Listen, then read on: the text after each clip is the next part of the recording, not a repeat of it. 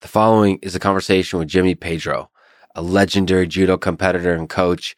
He represented the United States at four Olympics in 92, 96, 2000, and 2004, winning a bronze medal at two of them.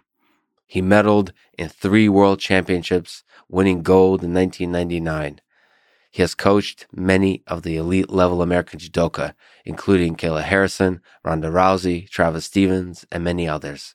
Plus, He's now my judo coach, along with Travis Stevens. And now, a quick few second summary of the sponsors. Check them out in the description. It's the best way to support this podcast.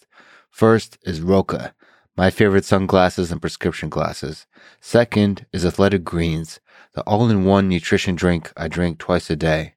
Third is Ladder, a service that helps you find life insurance. Fourth is Linode, Linux virtual machines. And fifth is masterclass online courses from world class experts.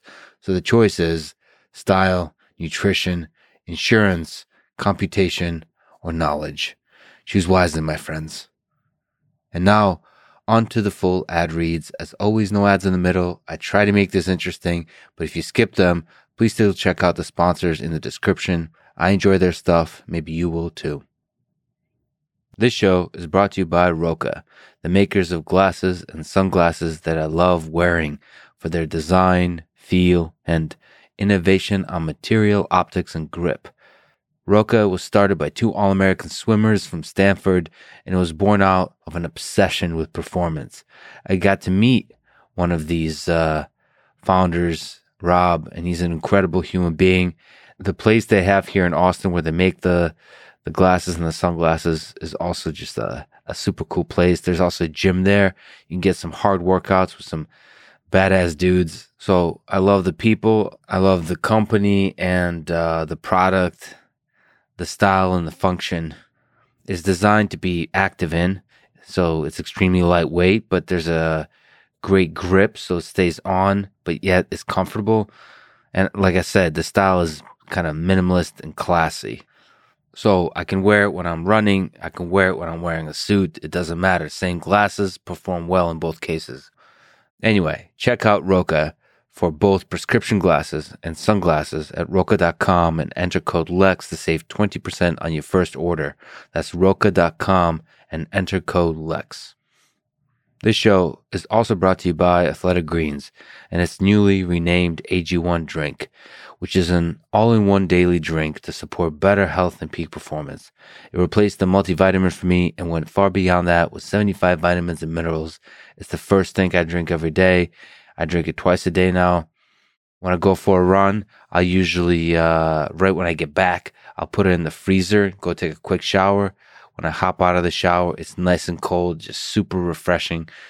It's a great way to sort of celebrate a, a great hard run. They have travel packs, so if you're traveling, you could bring it with you. Like I said, uh, for me personally, given that my diet is all over the place in terms of keto and carnivore, it's great to make sure I have a nutritional base established. Anyway, they'll give you one month supply of fish oil when you sign up to athleticgreens.com slash Lex. That's athleticgreens.com slash Lex. And oh yes, fish oil is something I also take as well. This show is also brought to you by Ladder. You may uh, have heard I often meditate on my mortality. I think this is both honest and clarifying. If you have others in your life you love and you do the same, you should consider getting life insurance. Ladder can help you out with that. Pay a little every month in case something happens to you and the ones you love will be protected. Death, dear friends, comes for us all.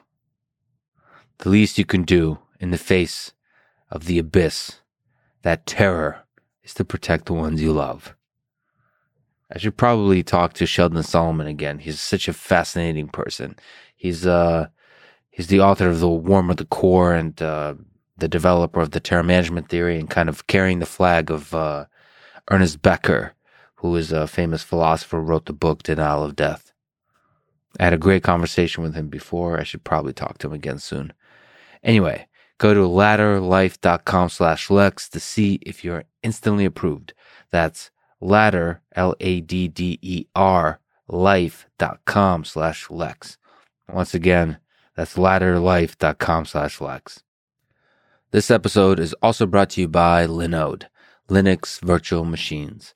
It's an awesome compute infrastructure that lets you develop, deploy, scale what applications you build faster and easier. I don't know. Whenever I talk about Linux, it puts a smile on my face. I just love Linux and I love people that deploy Linux solutions effectively in accessible ways, super easy, affordable. That that's why I'm a big supporter of Linode. Anyway, this is both for small personal projects and huge systems. Lower cost than AWS, but more importantly to me is the simplicity, quality of customer service with real humans 24 7, 365. I never know how to say that correctly. Basically, all the time. All of the time. If it runs on Linux, it runs on Linode. Only now did I realize that my name, Lex, has a lot in common with Linux. Maybe I am a machine that's running some futuristic or the opposite version of Linux, some distribution that's yet to be uh, understood or uh, introspected properly by myself.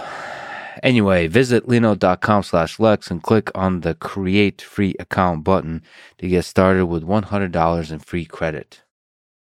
This show is also brought to you by Masterclass. $180 a year gets you an all access pass to watch courses from the best people in the world in their respective disciplines. The list is frankly ridiculous and it keeps growing.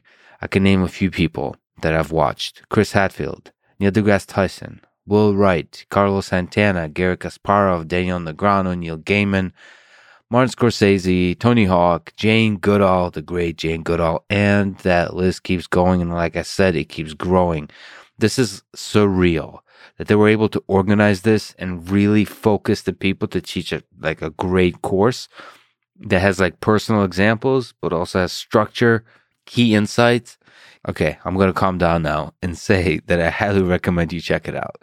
Get unlimited access to every masterclass and get 15% off an annual membership if you go to masterclass.com slash Lex. That's masterclass.com slash Lex for 15% off the annual membership. Masterclass.com slash Lex. This is the Lex Fridman podcast, and here's my conversation with Jimmy Pedro.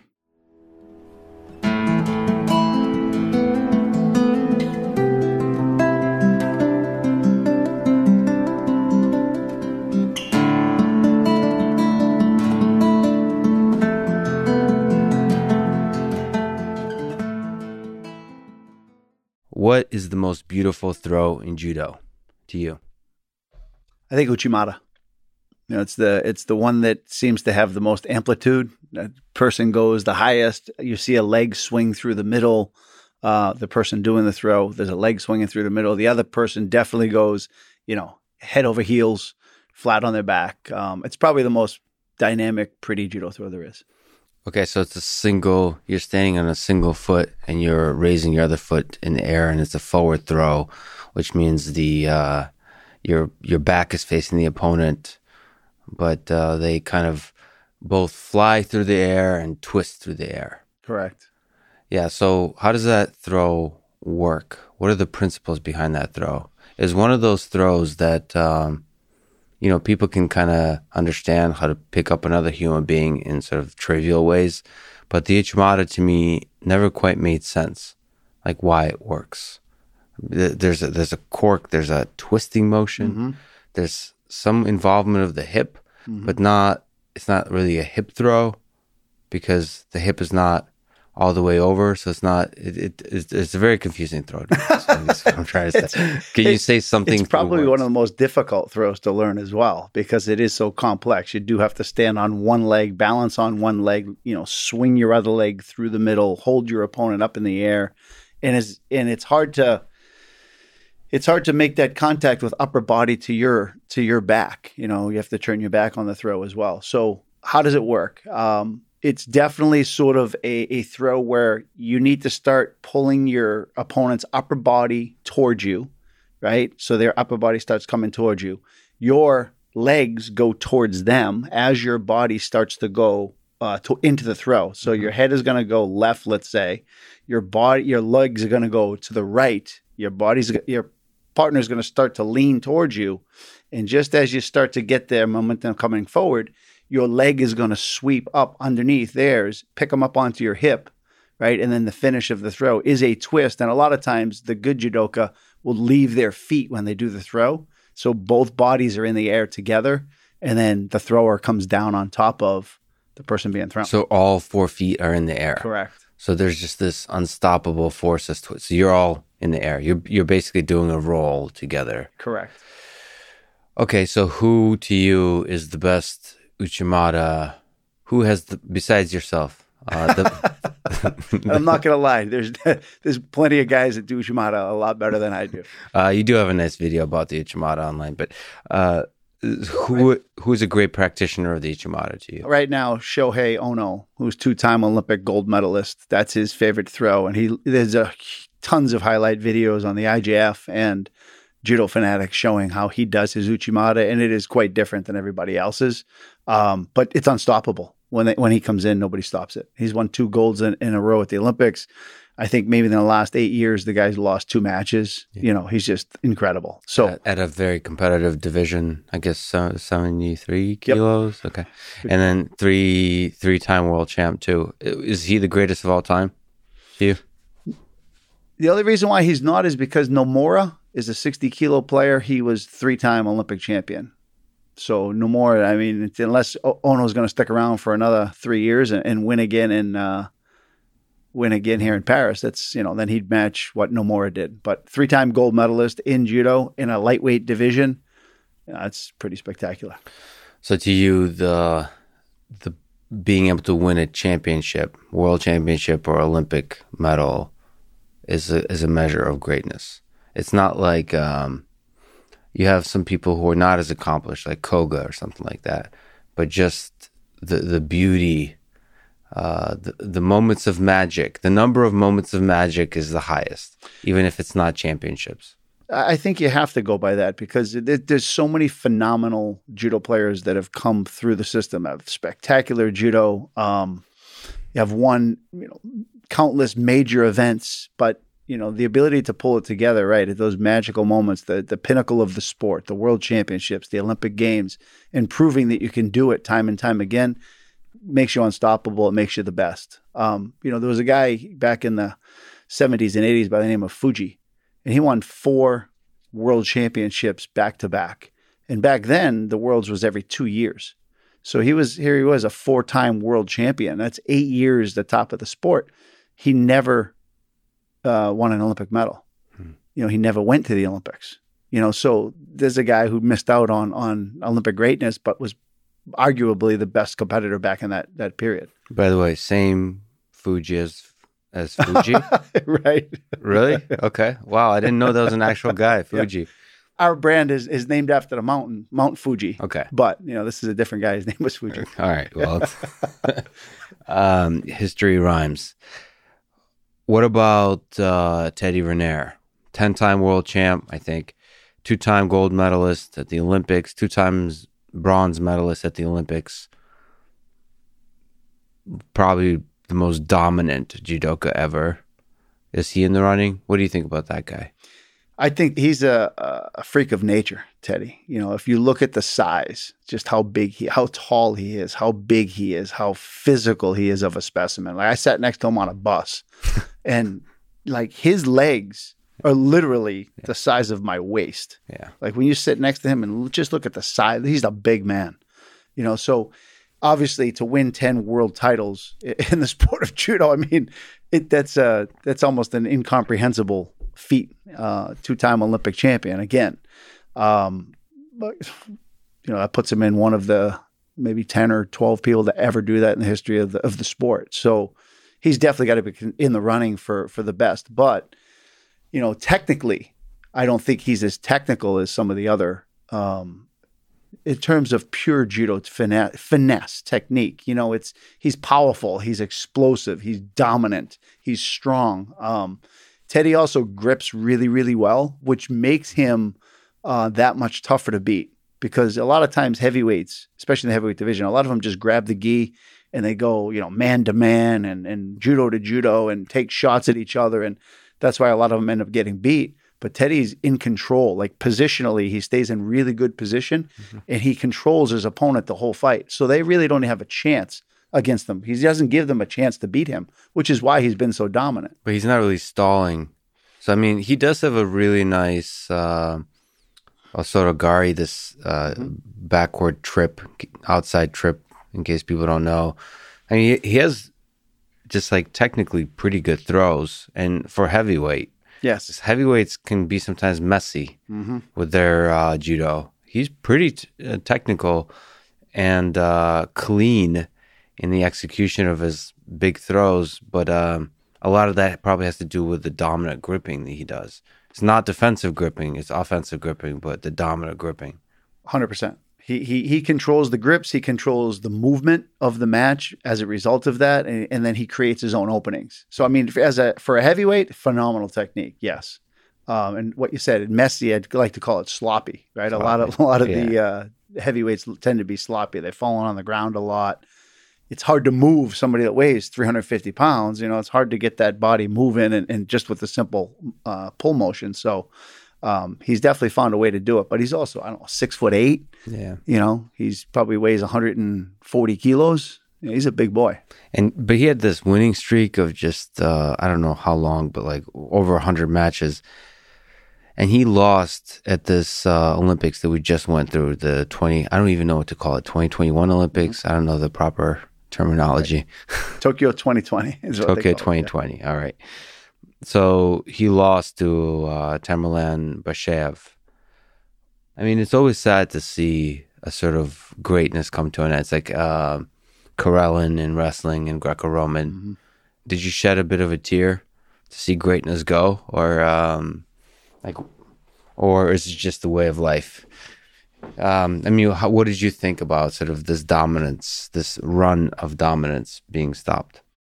I think, I mean, it, it's obviously sad to see. I love seeing champions succeed, um, especially people that, that are good people. And I think Teddy's a good person. You know, I mean, I think there's some arrogant champions that everybody would like to see lose just because they don't want to deal with their, um, you know, their personality or, but, and I think, but I think Teddy's a very humble champion. You know, he's, he's a people's champion. You know, he's, I think he's been privileged and he makes good money from the sport of judo and the French Federation has taken care of him well. So he's a he's a lifelong judo icon.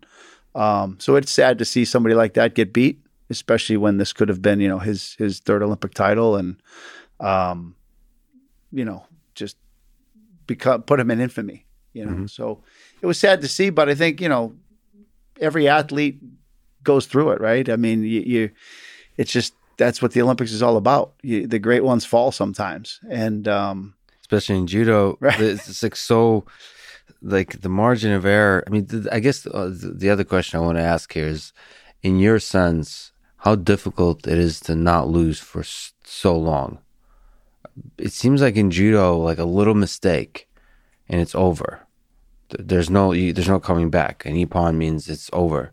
So how difficult is that? Is it's hard to stay that dominant without question. First of all, when you are when you are the entire world is is training against you just to beat you. Right. They're studying every single movement. They're they're studying patterns. They're they're trying to break it down and find a flaw in your game. So everybody's hunting for you when you're the best in the world, especially at the Olympics. That's that's the that's the one to beat you at. So everybody's focused on you, and then there's an incredible amount of pressure on that athlete to perform. You know, you carry the flag for your country. You know, when you're at opening ceremonies, sometimes you know there's all spotlight is on you, um, and it's particularly hard when things don't go well early. You know, in other words, when you're expected to win, and then all of a sudden now you're in a hard fight, and it's not going the way you want. That, that pressure, the one who's the favorite feels the pressure the most at the Olympics, and that's why I think the other ones are able to win it. I've actually never gotten a chance to listen to Teddy Riner sort of explain uh, ideas behind his judo. Like, I wonder what his mental game is like because I think his English is pretty not very good, and so um, and I just haven't seen good interviews. But it's always fascinating to. There's certain great athletes that are also great thinkers and speakers, like um, the Saitiev brothers in wrestling again, not meaning That that's on my to do list. One hundred percent. I'm going to Dagestan and talking to them because they're brilliant. But to be able to sort of um, maybe after retirement, to to think back, what were the systems involved, both on the technical, the training side, and then the uh, mental side? Because like to stay that dominant, just like you're saying, everybody's studying to beat you, and and the heavyweights are just these powerful dudes. so, so to be able to control them with your game and like the game that everybody knows is coming is, I don't know. I don't know what's behind that, but there's got to be. Um, it feels like m- the mental game is exceptionally important. I think a lot of people underestimate just how important that that side is.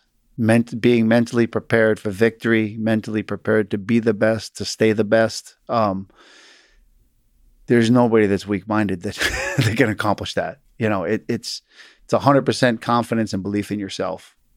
If we take a big picture view, then not necessarily Teddy Riner, but if you want to go from the very beginning, from day one of judo class to Olympic champion or Olympic medalist, what does it take to become an Olympic medalist in judo from start to finish? Like how many different trajectories do you see or is there some unifying principles? I think a lot of it has to your journey is going to depend a lot by where you're from. So a path that an american might take versus somebody who's from japan or somebody who's from europe there's two very dis- three very distinct paths right? Because you know in Japan it's it's part of the culture it's it, there's a there's a system of excellence there's you know, there's elementary school judo, there's junior high school, there's high school, there's collegiate, there's Olympic, and you know, much like our wrestling is here in our in, our, in the United States, right? It's very similar. There's youth wrestling, there's high school, there's NCAA, and then there's Olympic wrestling. And mm-hmm. you know, when you when you your country is a factory of producing athletes at the highest level, then all of those top athletes typically go back into the sport and there's professions for them. They have an opportunity to coach at all those different levels. And just the level of their game and the expertise that all of them have, even down at the elementary level, make their skill so solid. And as a coach in that situation, you can just sit back and watch who stands out, as opposed to, I think in America, I guess you would need to craft you don't get to choose from a thousand people, a few people that naturally stand out at the age of nine. You get you have to actually uh, whatever the natural resources you're given, right. craft them into a champion. Um, so if we look at that, the American way, where you just have a person with a smile show up show up to your dojo, says I want to be an Olympic medalist what process do you take them through? Well, the odds are really insurmountable. Like it's a, it's a very very high hill to climb, uh, and there's only a few. I there's only a few people, and there's only a few coaches in this entire country that really understand that process, and that can that can help people reach that level, uh, as it's, as it's been proven, right? Yeah. Um, number one, you, you, you certainly have to have a, a, solid base, a fundamental base of of an expectation of what the training is going to be and it has to be a level of, of professionalism very very early where you're teaching all the basic judo moves all the basic fundamental movements posture gripping um, well maybe gripping doesn't come in so early in, in the game but um, throwing methodology movements newaza position um, standing fundamental throws and i think most importantly is really the work ethic. Just the way you're going to train the intensity you're going to train with the ability to the you know mindset of going to tournaments constantly. You need you know in order to compete with the rest of the world, our young kids need to uh, be tested a lot when they're young. They have to be put through adversity because they don't get put through adversity in training because you don't have that many good training partners. So you get put through adversity in competition, and then we see what your weaknesses are, and we continue to make improvements on those. Um, but the journey is is it's long, and and until they're kind of at the teenage years, they're going to have to pretty much stay domestic, right? Because they got to go through life as a normal kid, but they've got to be training in the dojo at least, you know, five days a week. You know, sometimes they might want to get, you know, an extra technical workout in or doing some base conditioning in addition to that.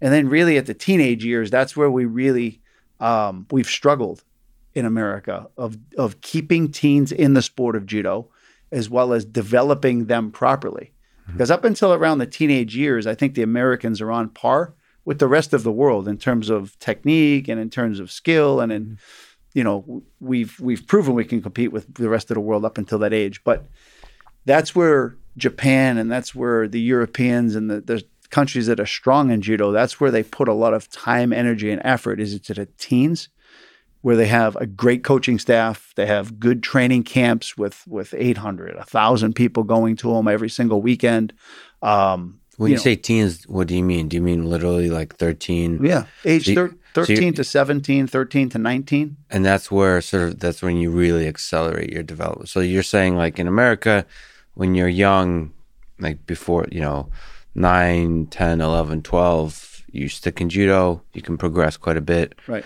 But then I guess the other competition there, if you're into uh, uh, two people, uh, you know, doing stuff to each other in a combative way, uh, the other competitor in America is wrestling. So judo almost primes you, like it teaches you uh, how to be a great wrestler as well.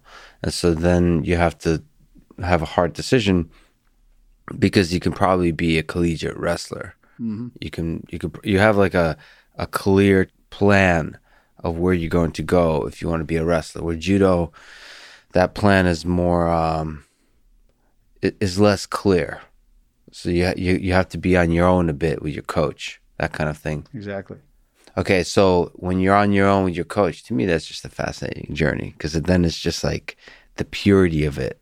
It's the coach and the athlete and the dream it's all about the dedication the the five six seven days a week competing what once a month? Twice a month? Twice a month. okay and just but also you probably don't have that conversation. I don't know if you do. Maybe you do. Saying like we're gonna do this for the next eight years. Right. Do you ever Right. sit down? Do you just do it take it the david goggins way which is like let's just take it one step at a time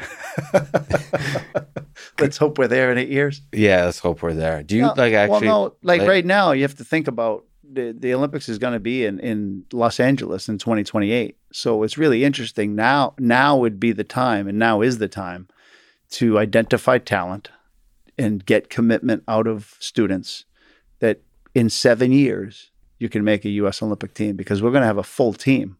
Uh, America is going to have 14 athletes compete in those games, one in every weight class. So now is the time. If you're going to go on a journey to the Olympics and stay with the sport of This judo, now would be the time to do it.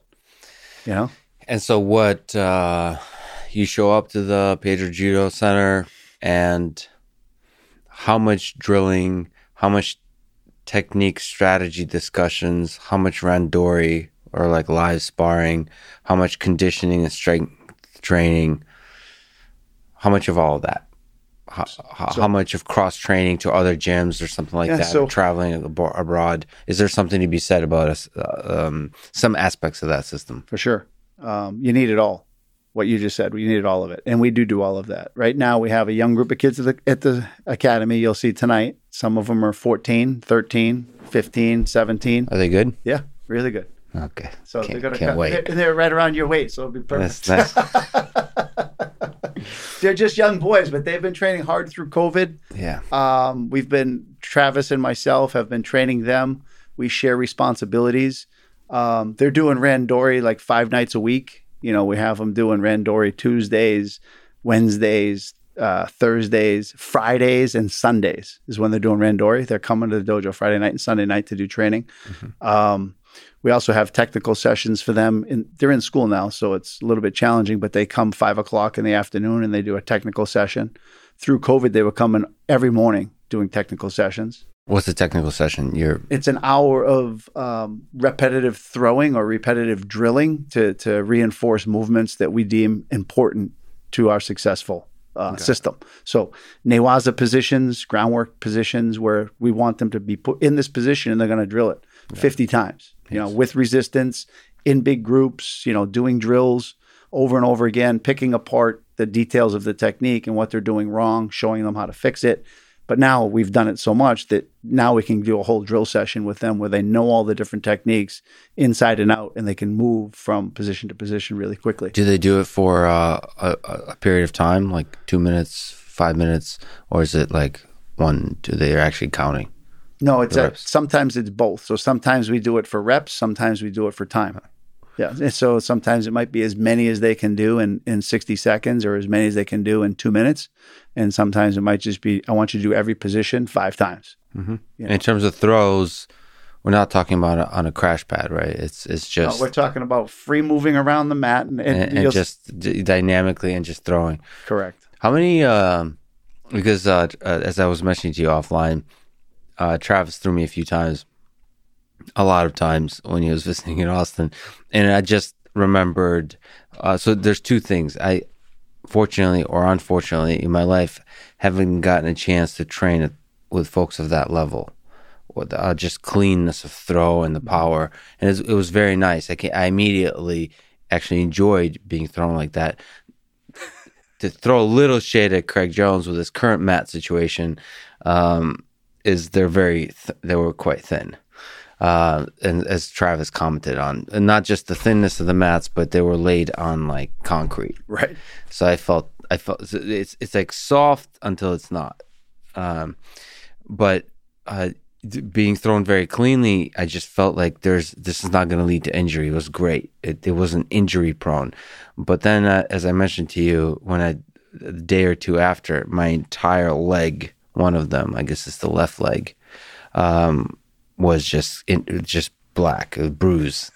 it didn't it didn't hurt too bad, but it was just the body has gotten soft. So I guess the question I have is, um, does the body get used to just that number of throws, just over time, being thrown thousands of times a month? Unquestionably, your your body gets used to it, so it, it hardens. It gets really hard, which is why judo is is hard to come back to after you've taken a long period of time off because your body is not used to that impact anymore. Um, and I always found out that you know when I was training judo a lot, it, it's hard to it's hard to uh, shed weight and keep weight off because your body like you know it it it develops like this layer of protection on itself that it doesn't want to give up Yeah. you know, when you're sucking a lot of weight, that means you're frail. And, you know, so I always seem to retain weight more, you know, when you're doing hard judo training as opposed to, you know, losing weight. It's easy when you go out for runs and things like that to, to shed the water weight, but to actually keep the pounds off was Yeah, pretty hard. yeah. The body kind of develops, like you said, a, a level of protection. What about the randori? Just out of curiosity, again, I, I haven't ever had the opportunity to train with folks at a high level. Um, is you know in jiu-jitsu the there's different gyms have different styles but i've noticed that at the highest levels people can go pretty hard in a certain kind of way where it's it's more technical and you're not you're moving at 100% but the power is not at 100% it's it's it's a weird little dance. It's it's tech like you're not really um forcing stuff. You're more focused on on the right timing, the right uh, positioning of hands and feet and body and all those kinds of things. You're not like forcing stuff in the way you would in competition, like really the power. Does that sound similar to you for the way you try to do randori? So there's different styles of judo. And, and I'd say the Japanese style, the technical style of judo is exactly what you just talked about. It's like it's almost like two guys in pajamas, right? We're not going, we're not using, we're using minimal effort, maximum efficiency. We're moving around and we're trying to feel that movement and it's timing and finesse and technique and, and fun and clean throws. And when you you know when you train in Japan, you can train 15 rounds of randori, five minute rounds. That's 75 minutes of of straight you know sparring. You can do that straight in Japan without a problem. I mean, you'll get tired, of course. You're going to fall a lot. You're going to throw a lot, um, but it's very like free feeling, um, and it's technical as you explained. But then when you go to Europe and you try to do rounds with the Europeans, they are very physical. They don't have that same finesse in their training that they do in Japan. And in, in Europe, you'd be hard pressed to do eight rounds of randori in a night. It's so physically exhausting because so much effort is going into just fighting and fending off the gripping system and the power of your opponent. You're physically drained after eight rounds of randori. So it's a much different feel. Uh, when you say Europe, do you mean Germany, France, Britain, Russia? Is, is there a lot? So it's it, there's a kind of similarity to all of those kinds of approaches. The only difference would be Russia that, that they do a lot more active drilling, a lot more sequential movement training. They don't focus as much on randori. You, you'll do much fewer rounds in Russia during training camps than you would in, in those other countries we just talked about, France, Germany, What about in this kind of American system where you have much less talent uh, to work with? Is do you, do you uh, just select whatever works for the particular athletes, or do you have a something you prefer in your system? So you need a combination of all of it. If you're going to win at the Olympic level, you have to be able to deal with the finesse of the Japanese, mm-hmm. the physicality of the Europeans. You have to focus on on the ground newaza aspect yeah. because a lot of people are weak there in the world of the sport of judo. That's a chance to win.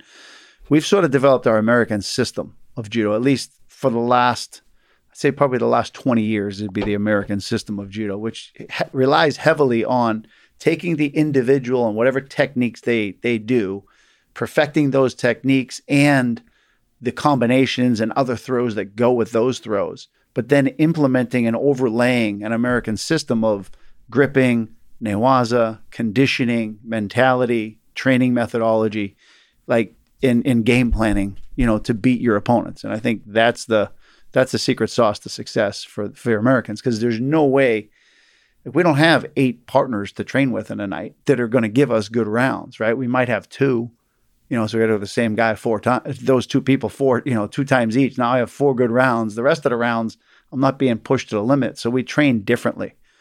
Um, and a lot of times we do a lot of stuff like shark bait when our athletes are preparing for competition. For example, when Kayla or Travis were, were preparing for competition, you know, we might only have 20 people in the whole gym work to work out with those two Olympic medalists, right? And of those 20 people, maybe four of them are Travis's size. You know, maybe there's only one girl in the room for Kayla. She's got to train with guys. And then the yeah. other ones are teenagers that are too weak to train with either one of them. Yeah. So what we would do is just put together four or five people that could, you know, give them a challenge and we'd line them up and they would do a minute, a minute, a minute, a minute, and nice. they'd do five minutes in a row as hard as they can. And that person can go hard for a minute with Travis or Kayla. They can't go five minutes hard, but they can go one minute hard. So it made their training much, much more intense, much more physically demanding. And then rinse and repeat that six times or eight times in a night. You know, they just got 40 minutes of intense randori. The person that was training with them that wasn't as good only had to do six or eight minutes of training the whole night. Yeah. You know, so it's so, it's so difficult because then you look at like the Russian national team and you have just the world champions and so um or you even have like um what is it tom brands and terry brands in the in the wrestling system. You have like these people it's a small group of people but they're all some of the best people in the world and they're going head to head. And yeah you don't necessarily get a good look and a, a variety of styles but just the quality is there. And even that is missing for people your size in America because right. that is so difficult to work with, which it makes Kayla's and makes Travis's story that much more amazing. Is um you mentioned kind of picking whatever the set of techniques the athlete is naturally good at or prefers or whatever. How much specialization is there? Maybe if I give you like two choices, is it good to have like one throw and try to become the best person in the world at that throw, or do you want to have a bunch of stuff, uh, like a, a, variety of throws? Well, for Travis, it was Ippon Seoinage. That was his main throw, right? But from that Ippon Seoinage, he had a variety of other attacks he could do, you know, yeah. that mixed it up so that you kept people guessing. It, maybe it wasn't the Ippon Seoi was coming, maybe it was the Koshi Guruma that he did or maybe it was the Ippon to Osoto that he did in combination. So you typically have one main throw that you do. For me, it was Tai Otoshi. Mm-hmm. For Kayla, it was her Ogoshi. For Travis, it was his Ippon Seoinage. But then you come up with the variety of other throws that you do from the very same grip. So whatever grip you take for your main throw, you want to develop, you know, an arsenal of attacks that go in all different directions, holding that same grip. So you keep your opponent guessing as to what's coming. You know, because if, if they're just sitting on one technique, at the highest level of sport, with the exception of a few, right? We talked about Ono's Uchimata. Yeah. Uh, with the exception of a few, most of the world catches on pretty quick on how to beat you. There is something to just sticking, making sure you really dedicate to the main thing. So for Travis, that would be like the main version of his Seoinage. Like really making sure you don't forget to really put in the time on that. Because um I mean one one way to say it is that threat being dangerous opens up a lot of things. Right. But also, I don't know. I think I'm just as a fan, I think it it's sad when like elite level athletes in in all like combat sports kind of start taking their main thing for granted. Like um they think okay, I've I figured that part out. Now I'll be working on all the, this whole system on variations, on different setups, on uh, lefty versus left, some like weird variation, as opposed to, you know what? If you look at some of the best people ever, they seem to have not cared about variations at all. They're just like literally, th- they are more like Jiro dreams of sushi and like, like fine tuning their ear, their ability to detect the minute movements that give you an opening on that main thing. And so the whole time you're just waiting for that throw. You're like dancing with the like little bit of pressure and that like releasing the pressure and putting the pressure, maybe a little bit off off balance and finding like the right moment to strike and and fo- focusing on that. Again, maybe that's just like a romanticization of like the simplicity of that. Maybe it is kind of impossible to do that on a large scale, but I just um yeah, I, I I don't know if you can comment on that. Whether there is some value in still putting in like tens of thousands of reps on the main main thing. Well, there's unquestionably that has to happen. You, you still have to drill your main throw and you have to fine tune it and continue to do, you know, repetition after repetition and throws on the crash pad, you know, or throws on the mat, moving around, just explosive movements doing your main technique. You're never going to forget that and you're not going to put it to the side and not practice it anymore. It still has to be mm-hmm. part of your repertoire and part of your daily training.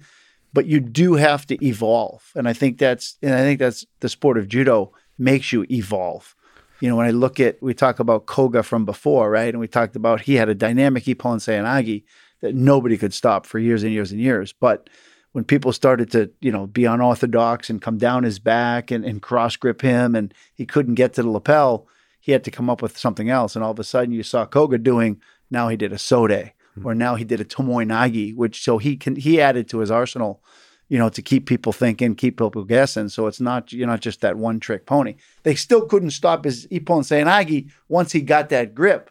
But if they stopped him from getting that grip or putting two hands on the gi, he had to go to something else, and that's what he did. Does uh, Travis's or Koga's Seoinage make sense to you? That weird. Uh, so when I because Split hip. It's a split, hip, split yeah. hip. So uh, I don't know if you know this, but like I got into judo because of Travis. I watched him at 2008 Olympics, and I was uh, there's something about like uh, just the, not the cockiness, but the confidence and just the refusal to quit, the refusal to just some that energy, whatever it, it connected with me. Is like, oh, that guy's badass. I want to be badass like that. and then I also there happened to be in a university judo, and I um, and I got into it and just fell in love with the elegance and the beauty and the power of the sport. Um, but also, I started to mimic Travis's game, uh, his and Koga's, and I and then uh, the instructors I worked with they said that's the wrong way to do it, and I always I never found somebody that told me that like no that's not the wrong way to there's a lot of ways to do it and there's like the classic way and you have to understand it and you have to learn it but this is not the wrong way because i was trying to find somebody who understands this throw um, because it was so beautiful at the highest level, especially with Koga, the way you're able, the, the quickness with which you can strike, the fact that you can stand on the feet and the, the elevation you can get and the power you can get. It has certain throws just like Uchimata doesn't look powerful. It, it just like, it's, eff- it looks effortless. But like, the standing Seoinage with a split hip, it just looks powerful because there's a you, you're like you're stepping into them, you're lifting the opponent, and they still have they're not surprised. They're now like helpless. Right. Their feet are fluttering in the air. fluttering. so and then there's just this this pause and then just big slam. Uh, With the Uchimata, it's almost like you don't know what hit you. it's like Tai Otoshi is the same. It's almost like a surprise, like, like oh shit, I'm now on my back, and um, so I, I just I just love that throw, but like I it, it didn't make sense to me. Like when trying to explain it to others, when trying to learn, it didn't make sense to me uh, how it works. Does it make sense to you? It does. Yeah, I'm a. I was born a judoka, right? So I, I I've lived this stuff since I was an infant, um, and I've seen every style and every technique. Um, the split hip seoinage is is is difficult to learn. It's harder to learn than the the basic form, but it is powerful, and it does upon entry. Both your opponent's feet leave the mat at the same time, so you've got them. Once you enter, you've got them. You just got to finish, right? Yeah. You just got to lock them and turn and go. So it makes sense to me. My dad did teach me how to do that Oh, when I was younger. Yeah, he wanted me to do a split hip. We have kids at the school today that we teach the split hip seoinage same way, Mm-hmm. um, because it is that dynamic, right? You don't drop to the ground and roll and turn. It's not the classic form where you're giving way to your opponent. It's actually you go pick the guy up in the air Mm-hmm. and then you slam him. So Okay. Um, beautiful. So maybe on a small tangent. So where we're talking about elite level athletes in terms of randori, in terms of rep, like uh, drilling, for more recreational athletes, like you know, I have personally that situation going on, but there's other people that are just recreationally training judo. How do you recommend they improve judo? Like, if I wanted to compete a bunch and do reason reasonable with a particular set of throws, say the split uh, split hip. uh, Seoinage. So how do you how do you do you do the randori? Do you use a crash pad to get in reps? Do you like what do you recommend? So I guess there's two recreational people that we're talking about. One is somebody who wants to learn judo and become good at judo, but don't doesn't necessarily want to compete, but just wants to get better. And I think that there's not enough emphasis in this country on On just that. on paying attention to that type of student. Everybody pushes them to competition. But in reality, there's a huge audience of people out there that would love to learn judo and be very proficient at judo and have the skills to go execute if they ever needed it. Mhm. And there's a class and there should be a program for that athlete. And that athlete does not need to do randori. Like the sport of judo is physical enough when you're picking somebody up all the time and moving their body weight around the mat all the time, where you can get very physically strong, very physically fit. Technically, you'll be better than somebody that does randori more than you because your move if you learn good technique and mm-hmm. you learn the movement and you learn the feel and you move the learn the timing you'll actually be a better athlete than the mm-hmm. person that just focuses on randori who does ugly technique and wins with force. Mm-hmm. So you know we have a recreational class at our school where they don't do any randori. They have an option afterwards if they want to stay for 15 minutes or stay for 30 minutes where they can participate in randori but most of the adult students choose not to because they're already so tired from the other, you know, hour a good class. workout. Right. They're already dripping sweat. They're already like, if you, if you, you know, work hard and drill hard, it's an intense workout. You're exhausted. You know, so that that's a, a specific set of of or program, I should say, at every every academy. And then, if you want to get good and you want to compete, then to me, once you have your techniques, it's learning how to um, implement a good gripping system to put yourself in a position mm. where you can always, you know, dominate the grips, um, control the movement, initiate the reactions from your opponent, and then have the opportunity to attack and score. And and I think that when people train with or when they jump into a higher level of the sport of judo, all of a sudden the first thing they say is, "I can't attack. Like mm-hmm. I, I don't know how to attack because mm-hmm. positionally." They don't know where to put their hands. They don't know how to hold the gi properly. They don't understand that they're, you know, they have an inferior grip mm-hmm. and and they don't know how to get into better positions so they can attack. And that's a big part of the game that not a lot of people really understand. So you really, even for recreational competitors, you really need to have a gripping system. You need to understand the gripping system. If you want to win. Yeah. I mean, if the goal is to go and compete, that's a different story. You're going I don't have fun getting beat up or losing in competitions. I Well- I enjoy the the I, don't even know if it's the winning or the losing. I don't. I I think this is what because I competed a lot in both judo and jiu-jitsu and in judo it feels like because I didn't have a gripping system it, it feels like you're not even playing judo against the the good black belts you're they're just they're not they're not even trying because they have they get a certain kind of grip and you just can't do anything right. and I don't have a good answer for that I don't even know what I'm looking for and so it's not even fun it's not like even losing it's it's like um I don't know. It's like you didn't even show up to play, is what it feels like, mm-hmm. and it's unfortunate. And I I think that is a big gap in knowledge actually in um, judo schools is is the gripping part. When you first go out to to do judo, right? You, you, the first thing you have to do is you have to grab your opponent, right? And a lot of times I hear coaches say, "Get a grip, just mm-hmm. take a grip." Well, sometimes if you take a grip, you're in a worse position than not having a grip at all. And that's what a lot of people don't understand. Like if you hold the gi in the wrong way, your opponent can attack you, but you can't attack him. So why would you ever do that grip if it's only to your detriment? Mm-hmm.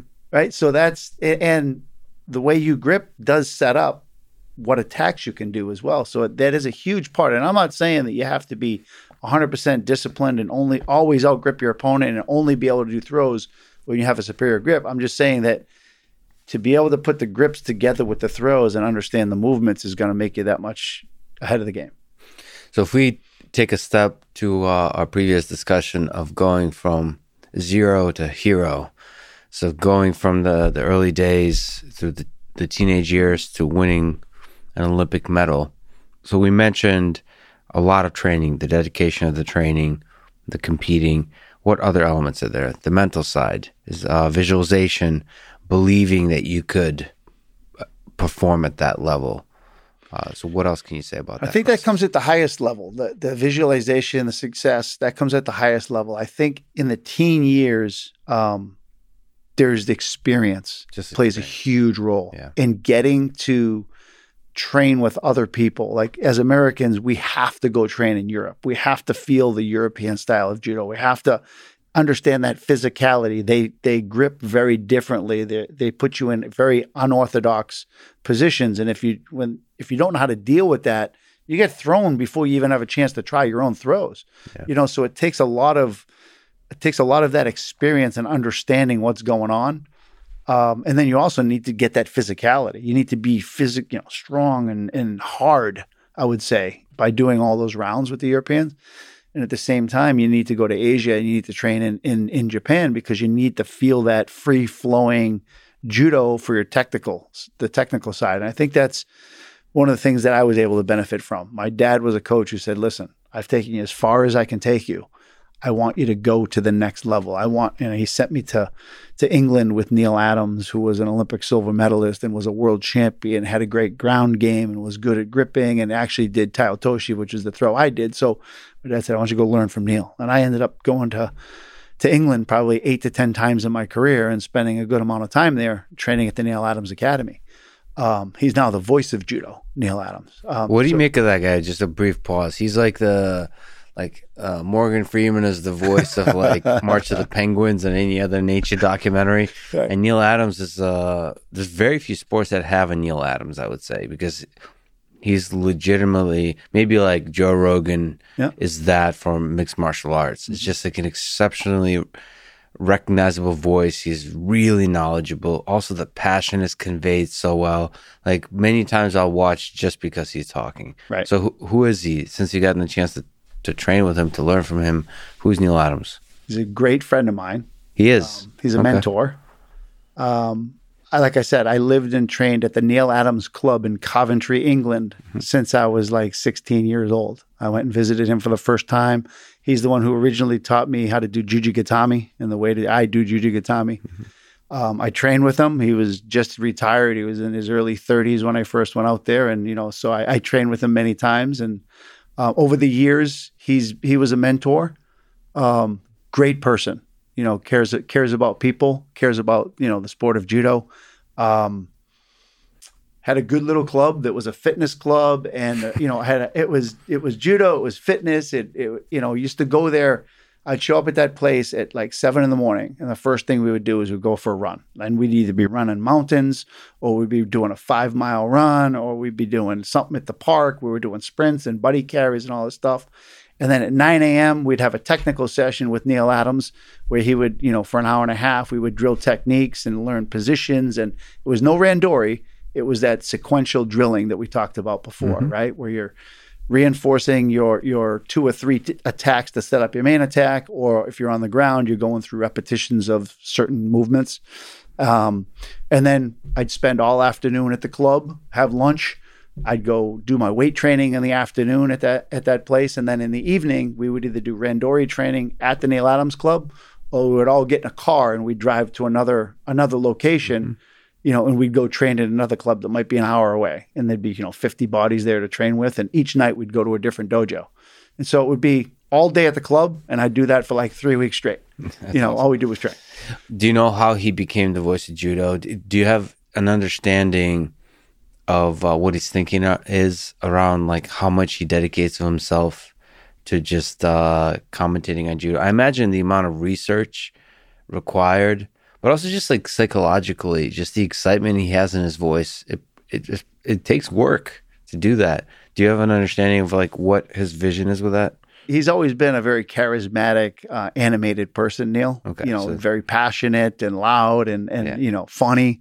Yeah. And the Brits are very funny to begin with, so he's he's you know very charismatic. But um, I think after coaching, he tried coaching. He coached the country of Wales for a while. He tried coaching stints in other countries. He didn't. He didn't have a lot of success on the coaching side, um, developing an Olympic champion. I know that some that was a goal of his that he he was a world champion. I think it was 1981. He won two silver medals in the Olympic Games um, himself he went on to coach for a while and had some pol- political issues with the, the country of, of England for a while mm-hmm. and then left England and went to Wales. And I think he had a coaching stint somewhere else as well. Didn't have a lot of success coaching in the sport um, with athletes, not at the highest level. Had a great national team and things like that. He was really good at at teaching his technique to others because he he helped me a lot. Um, but running a program, I think, was difficult for him you know the boys not listening and not having that same kind of passion and intensity that he and that's why I bonded well with him because I was all in right? I went there and whatever he said I did. I didn't care how hard I didn't yeah. care how long. I just wanted to get as good as I could. And so that's why he was a good mentor for me. Uh, but now in terms of a um, a commentator I mean he he's very cerebral. He just he he loves judo. He he look researches it nonstop. Um, he's got that great voice and he knows how to bring bring life to the you know to the game. And that's what he's done. And now this is who he is right? He he does judo full time. This is his job. Can i ask you uh, a small before we return to the actual sport the, the coaching of the sport uh, it's a bit of a political question. I did a whole rant before a travis episode. Uh, i love neil adams' voice. I love watching judo. And it's really disappointing to me that uh, the IOC and whoever is responsible. I don't understand this that they don't make it easy for people to watch the Olympics uh, in replay for years after. Like I can't watch Travis's matches. I can't watch like it, it, they make it very difficult to watch stuff online. Uh, so what happened is I uploaded the Travis Stevens episode and we talked about his Ole Bischoff 2012 match. And it was like one minute of uh, uh, like a small overlay of the video as we're talking through it, with like stepping through it, and it got taken down immediately from YouTube. That the whole four hour conversation because of that one minute little clip. And the way it got taken down automatically is because the IOC has that video uploaded. It's set to private, but it's uploaded. So like they have the video and they choose not to show it. It's not that they're asking for money or whatever, they're just not showing it anywhere. They're not showing it through their own service, like NBC Olympics or so on. There's just so many great human stories that the Olympics reveals. They're just not made easily accessible. That's the Olympics charter. Is you want to, I think, uh, the actual line is to ensure the fullest coverage and the widest possible audience in the world for the Olympic Games. And it seems like to me, as a fan of the Olympic Games, we're not getting any of that. Do you have an understanding of why that is? Like why we can't watch Kayla's matches, Travis's matches super easily, even if we're willing to pay money for it. So you you can't go on the International Judo Federation website right now and watch No. any of the Olympic footage. No, no, no. Uh, so the only thing they have is for certain. For example, Teddy Riner match he lost, not available anywhere. Really? and that's like a dramatic thing. So the the one thing they have is for certain sports at the highest level, like gymnastics, they'll have a highlight, which is the most frustrating thing to me because this is what I can't.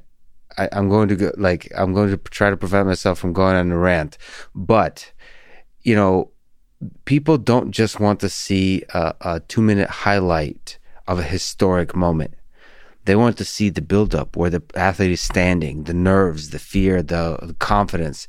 You see the buildup to the event. Say it's a gymnastic, whatever floor routine.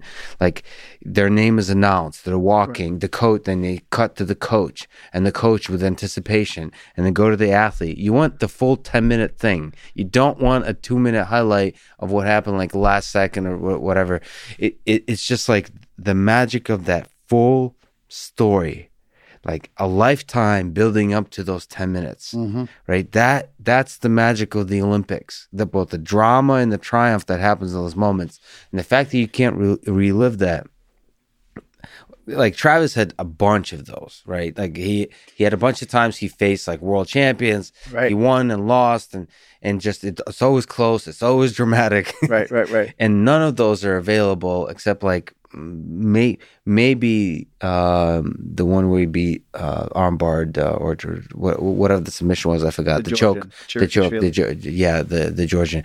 But most things are not. Uh, Usain Bolt, the full races, not all of his races are available online. Um, the the race with the Italian winning the hundred meter uh, the the track race. Uh, this this Olympics is not only a highlight is available from what I saw. I didn't look too hard, so like, but th- that the fact that it's not super easily accessible if you're willing to pay money, even, but probably should be for free, is is heartbreaking to me because to me the Olympics is like some of the best of humanity.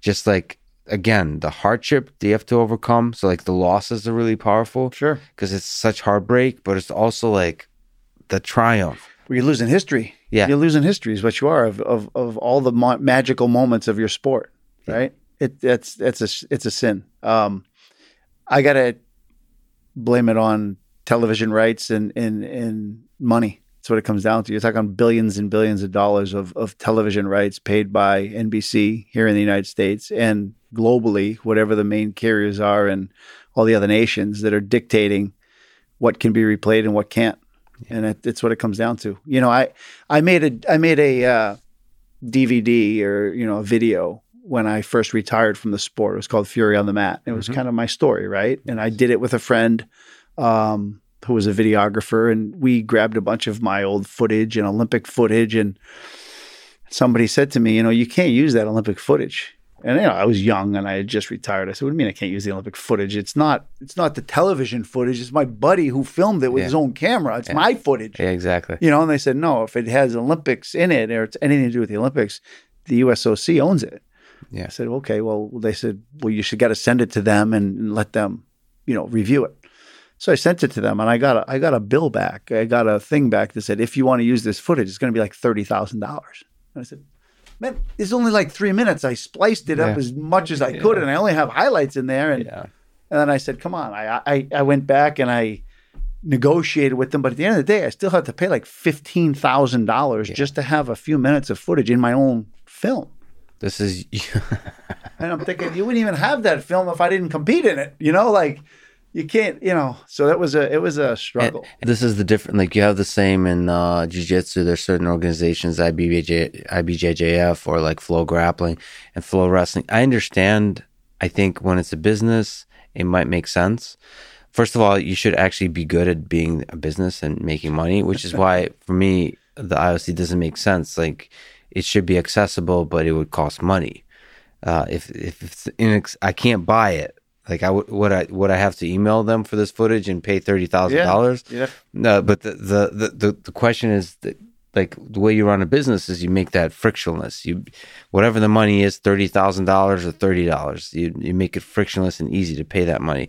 But anyway, I I understand why that might be the case with flow grappling, but to me, the Olympics is a special thing. For sure. It's like like you said, it is history.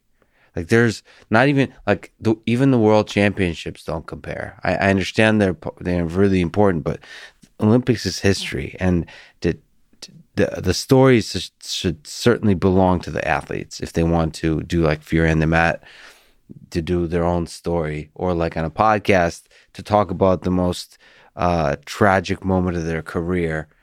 It. Uh, do you have a sense of how that could be fixed, or no?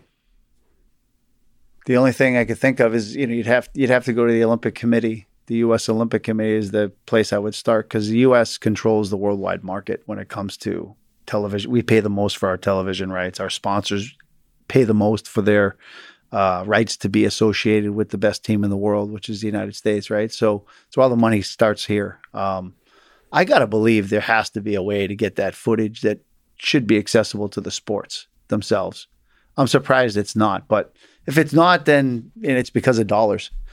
You know, it's because people aren't. The sport itself is not willing to pay enough money to have it on its, you know, accessible to its audience. Yeah, it's too cost prohibitive for them to do it. No, but I think it's also unfortunately might be some mixture of incompetence and just an old way of doing things, because um, there's a lot of money to be made on television rights where you like live show the event, right? But what's not being leveraged is the huge amount of money that could be made on the replay. This is what people don't understand is do you know how many times just the tens of millions the the uh, of times that people watch individual events years from now. Mm-hmm. You you watch like all the videos on YouTube, they're still getting plays, hundreds of millions of views on stuff that happened 10 years ago, 15 years ago. That that's really powerful and there's a lot of opportunity to make a ton of money. For sure. So it's not that they're necessarily greedy. They're also just not good at being greedy. no, I get what you're saying. Yeah. It's not the tradition, you know, think about it though. It's not yeah. traditional, right? For for television studios, it, it's non-traditional to go to online streaming, to to you know online access to information. It's not hard, right? Because everybody's doing it now, but it's it's not typical. Yeah. So it's it requires for the IOC to operate outside their comfort zone. Well, I definitely hope that's the case. And I, since Travis's uh, video got taken down, uh, it's obvious they have it. They have it on their YouTube channel. Right. So it's like um, I'm. I hope. I hope that they will just release it and for money for whatever, but release it and have um, that's that uh, history not be erased. Right. It'd be wonderful if athletes would be could buy. Their, you know, even if you could buy your own footage, you can't use it commercially. You can't, but you can you can buy your own matches and have them available for yourself or package the you know the the footage. It would be to be awesome. Thank you for that. It was, it was uh, quite heartbreaking for me. So I, I wanted to talk about it a little bit. Let's go to you as an athlete, real quick. Sure. You represented the United States at four Olympics, winning a bronze medal at two of them. Who or what was the toughest match or moment you had in those years? Maybe a moment that defined you that you remember as being particularly um, defining in your career? I would say the the bronze medal match in Atlanta mm-hmm. in '96, because up to that moment, the United States team had not won a medal, had not fought for a medal in the games. We were on our home turf. It was my second Olympic Games, right? So I had competed in '92, and I had won two matches and and lost in the third round in Barcelona. Um, I didn't make the podium. I lost to a Japanese guy from Japan. Um, but the the gold, silver, and bronze medalists at that Olympics in Barcelona were all guys that I had beat. In fact, two of them I was undefeated against in my entire career. The Brazilian and the Cuban I had never lost to. So that's when I knew I was capable of being, you know, on the on the podium at the Olympic Games. When '96 came around, I was 25 years old. I was fairly in my prime. I had lived in Japan for six months. My technique was at a high level. You know, I was I was you know amongst the best in the world. Um, I lost at that Olympics to a guy from Mongolia. It was right before the match I was supposed to fight against Japan, so I was like anticipating the match against Japan, and I got beat by the Mongolian. Um, so that was kind of a letdown. But the match for the bronze, you know, in front of the hometown crowd, all of my family, all of my friends, everybody who had ever helped me in my in the sport were in the stands that day, including all my teammates at Brown University that were on the wrestling team and little my uncles, my aunts, everybody, yeah. everybody was in the stands, right? Yeah. So it was like the Jimmy Pedro day. And uh, I'm getting goosebumps right now talking about it. But, um, but it, it, was a match against the Brazilian for the bronze medal. I had beaten the Brazilian like two or three times before that. Um, I found myself I found myself down in the match. He actually countered me. Um, I came in my Tai Otoshi and he was waiting for it and he countered me and he scored a Yuko against me. So I was losing the fight came down to about the last minute in the match, and I was just tucking in my gi and fixing my thing and gathering my thoughts together, and the whole crowd just started chanting, USA, USA, USA. And I like literally like got so much energy. I walked out there, I grabbed the guy, I came in my Tai Otoshi again. He stepped off the Tai Otoshi. I threw him with Uchimata for Ippon. Wow. I won my first Olympic medal in front of the hometown crowd everybody went bananas. You know, the United States judo team had our first medal from the Olympics. It ended up being the only Olympic medal we won won at that games, but it was like a magical moment that defined my career and solidified myself in like history where hey, and now I get to step up on the Olympic podium and I'm an Olympic medalist. And to me that was my defining moment. And after that, I was sold. Like, man, I had to go back to the Olympics again. I want to win a gold medal. I want to do I want this feeling all over again. I don't care if I have to wait four years. Let's let's do it. In your career, the like moments like that, do you think you love winning or hate losing more? So do you live for those moments or are you more driven by just how much you hate losing?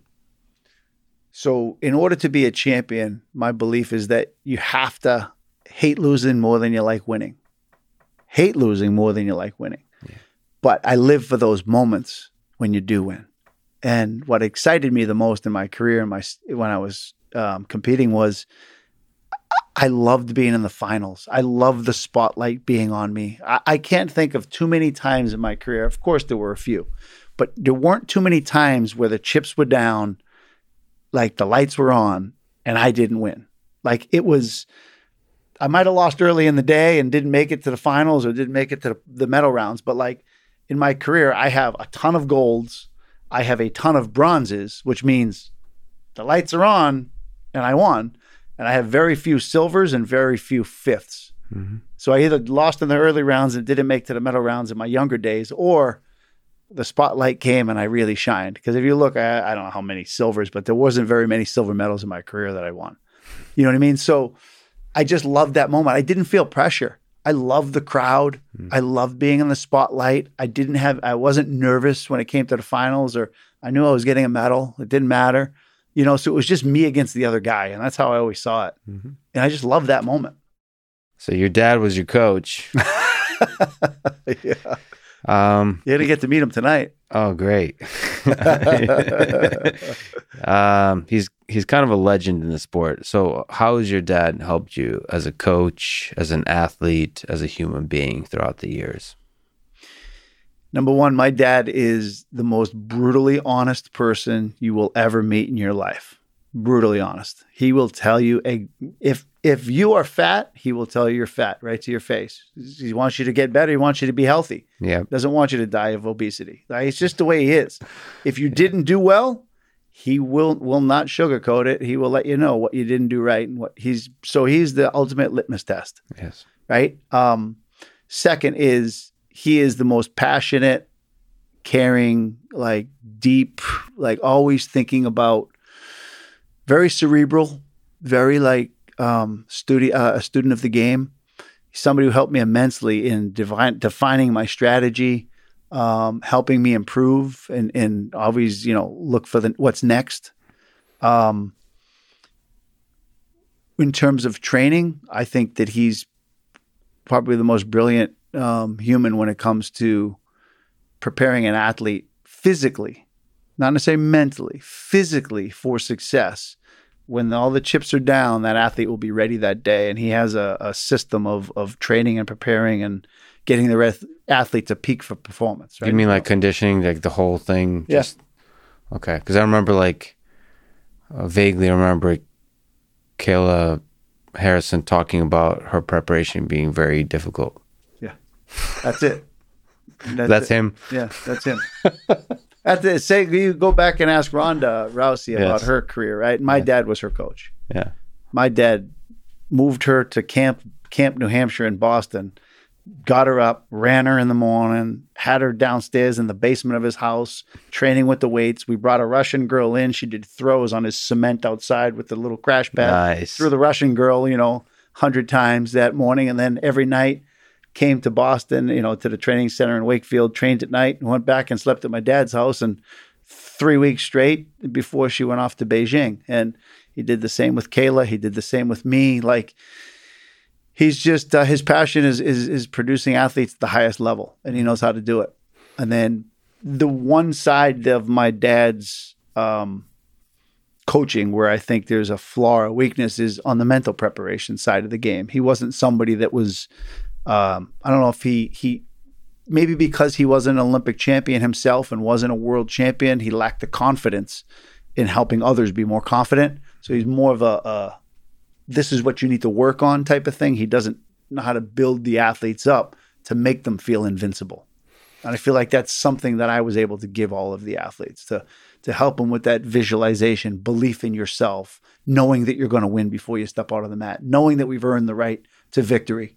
You know, seeing success in your mind, having a positive uh, mantra that you, I'm the best in the world, nobody's beating me today, type of type of feeling. So you go out there feeling like King Kong when you step on the mat, that nobody's going to stop you. You know, and so I think the combination of both of us as coaches I'm a, a lot more technical. My dad is good at letting identifying what they need to do for their techniques and what you know how to, in strategy how to beat how to beat opponents and putting game plans together. Um, so combined, the two of us made a, an unbelievable team. So he uh, he's not going to let the athlete be soft when they uh, when they enter the highest, the most difficult uh, uh, competitions of their career. Uh, so on the mental side, what's mental preparation look like? Like how many years before the Olympics do you start helping an athlete believe that they can win an Olympic medal? Well, I think it's got to be a seed in that athlete's brain, something they want to do, right? Um, nobody, nobody can quickly get there, right? It's a long process. But if your goal, if you're national champion or you've proven yourself to win at in some international tournaments, and you think the Olympics is a possibility for you, then defining it as, hey, I want to be on the Olympic team, that would be the first step into, you know, into um, getting ready. And you know, I always make them put it on paper. You know, if it really is your goal, then you show me that it's your goal and put it on paper and commit to it. I want to be Olympic medalist. I want to be Olympic champion. I want to go to the Olympics. World team member, maybe junior world team member, whatever it is, we we walk before we go to the highest level. But if the goal is to go to the Olympics, let's let's accomplish these other things first, right? Because if we if we can accomplish these other things, then we're on our way to getting to the ultimate goal, which is the Olympics for somebody like Kayla, for example, you know, she didn't she didn't say that she wanted to be Olympic champion, you know, when she first came here in 2005, right? We wanted to become national champion, then we wanted to be on the world team, then we wanted to be a world medalist. Then we our sights were set on the Olympics or the Olympic gold. You know, so it's it's having those clearly defined goals that are attainable. Like they, they should be a reach, they should be a stretch, but they have to be attainable. They Mm-hmm. can't be just a pipe dream, you know. But once you put it to paper and it, you think it's achievable, then it's it's mapping the plan to get there. Is there a daily process of visualizing yourself as an Olympic champion or national champion? Yes, Right. it is, and it ta- you you should do it every either every night before you go to bed, or every um, before every training session or after every training session. One of those three times it should, or first thing you wake up in the morning, because it maybe it helps some people. It motivates them to go do what it is they they're supposed to do in the day. Um, but the process of visualization is is to me is closing your eyes for a few moments. Your brain works really really fast, right? And it's actually picturing the day in its entirety from start to finish. You know, from the moment you wake up and you step on the scale to the moment you have your breakfast and you go through your morning routine. Like live the day that you're going to have at the Olympics. So whatever it is you're trying to do, let's say the Olympic day for for example. Mm-hmm. Picture yourself making weight, picture yourself who you're around, eating your breakfast, you know, having maybe saying a few jokes, laughing. Mhm. This is a real day. Make it real Yeah. um, going back and getting packing your judo bag for the day, you know, getting on the bus, driving to the venue, feel what it, it's like walking into the stadium, you know, for the first time, going to the warm up area, seeing your draw up on the, you know, on the sheet, who you're going to fight that day, watching yourself warm up, go through your warm up routine, um, walking out of the chute, you know, into the venue, going to do that first fight. Picture the moment of throwing your opponent, coming off the mat, high fiving the coach, getting ready for your second fight. Like live the day mm-hmm. from start to finish and make it as real as possible. You know, where all the way to the moment where you've just won and you're raising your arms in celebration, you're bowing, you're hugging your opponent, you come off the mat, you hug your coach, you're running around the stadium with the flag.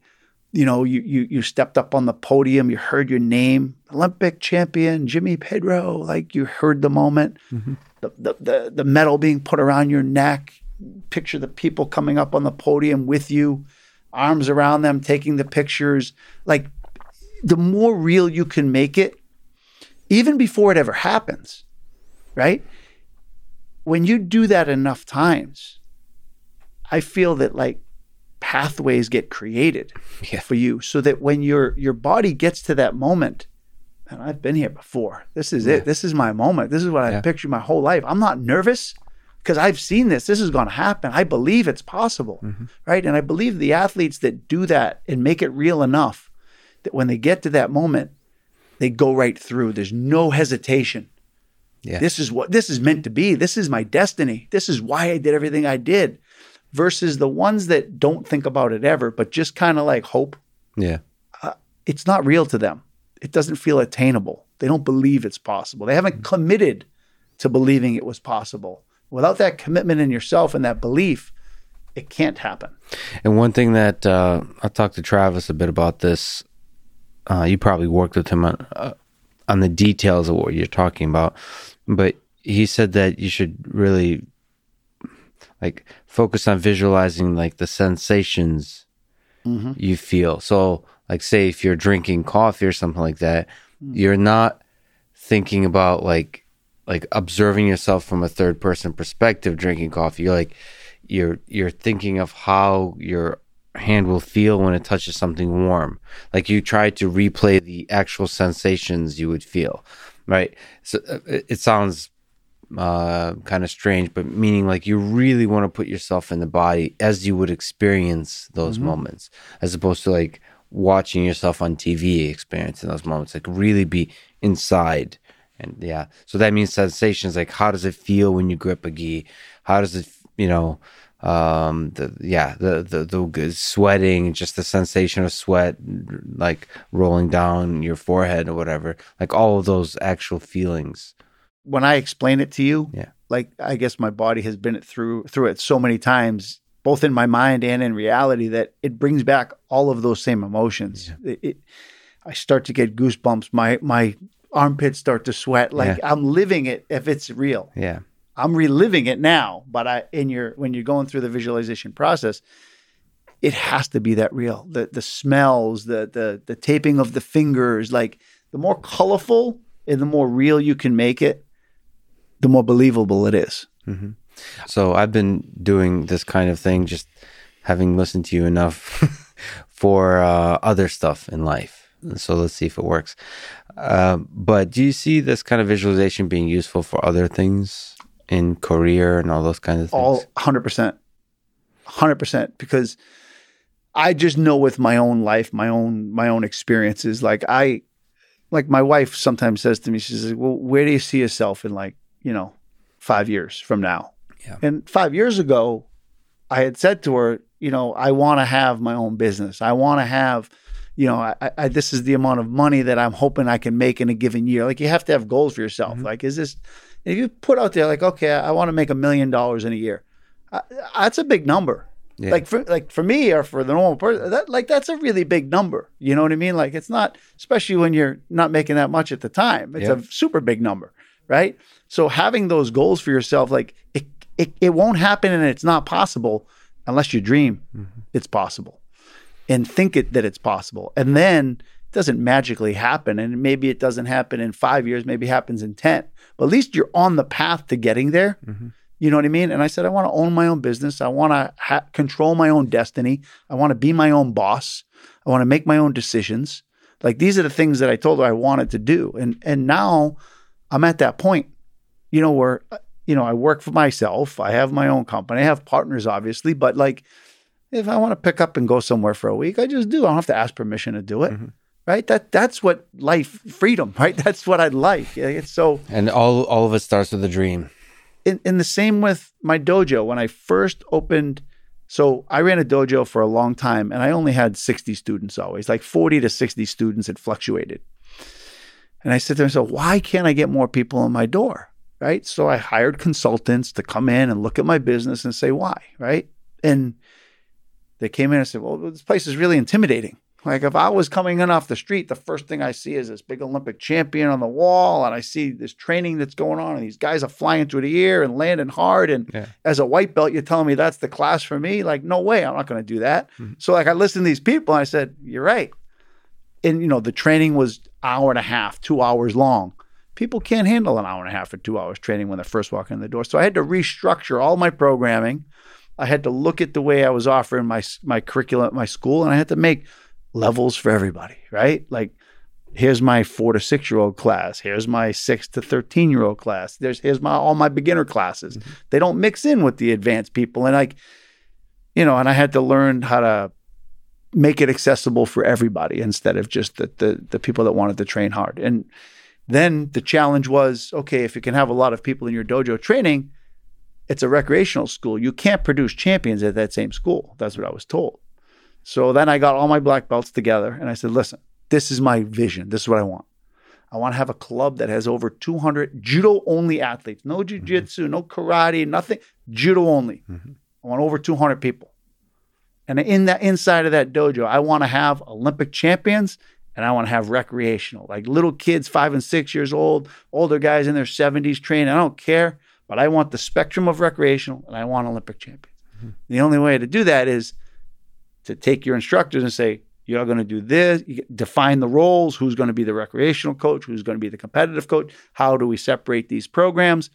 And lo and behold, that was my vision that I shared with all of them. Mm-hmm. And that was back in 2006. And by 2012, we've got Olympic champion Kayla Harrison. We have over 200 people at the school. We have a successful, thriving business. But it doesn't happen without that vision, a plan, and believing that Yeah. it's possible. believing that it's possible. I don't know, but I personally have, uh, on top of that, almost like very specific visions of, of a future. Like, uh, um, I don't know what, because I don't want to give actual examples, because uh, for several reasons. One of which is just people will, as they often have, they often will in your life. They'll just uh, l- laugh at it a little bit, like that seems silly. Um, and I don't. I'm very hesitant to share certain things like that with people because they'll. I mean, um, I'm with Jony Ive, who's the lead designer in Apple. Like, you want that dream, that little flame to not. People will put that flame out too easily, even people that love you. So I have very specific kind of visions. Like, uh, well, maybe for Travis, it would be like a specific opponent or something like Ole Bischof, like very specific very specific situation of what's going to happen. Not just like I want to be Olympic champion, but very specific, like Okay. almost silly situations. Yeah, like the dynamic between Travis and Ole Bischof or something. Like maybe visualize that. For me, that helps because it makes it all real, even more real. It's not like some big goal, like a million dollars or something like that, which is also really important to have because you can measure it and so on. But the it's it's just like you belong in those situations. Just believing you belong Right, right, right. in right. there. It's not the the It full, be you. yeah, it could be you, and that for some reason that really helps me. The the little details, Sure. the like visualizing. Most of them are almost a little bit funny, like the the focusing on the funniness. It's the the mundaneness of it uh, helps me a lot. And all the people that have done great things, they're just human too. Correct. And I think a lot of people overestimate who others are. Right? And mm-hmm. don't and and sell themselves too short. Yeah. Because at the end of the day, everybody started like everybody else, really. I mean, we did. You know, we're, we- we're all infants. We couldn't walk. We Yep. couldn't talk. We couldn't do anything. We learned along the way. But, and I think that's the one thing that I realized is that, and I tell this to the, to my athletes, but I also tell it to my recreational students. Nobody is better than you are. Nobody, unless you allow them to be.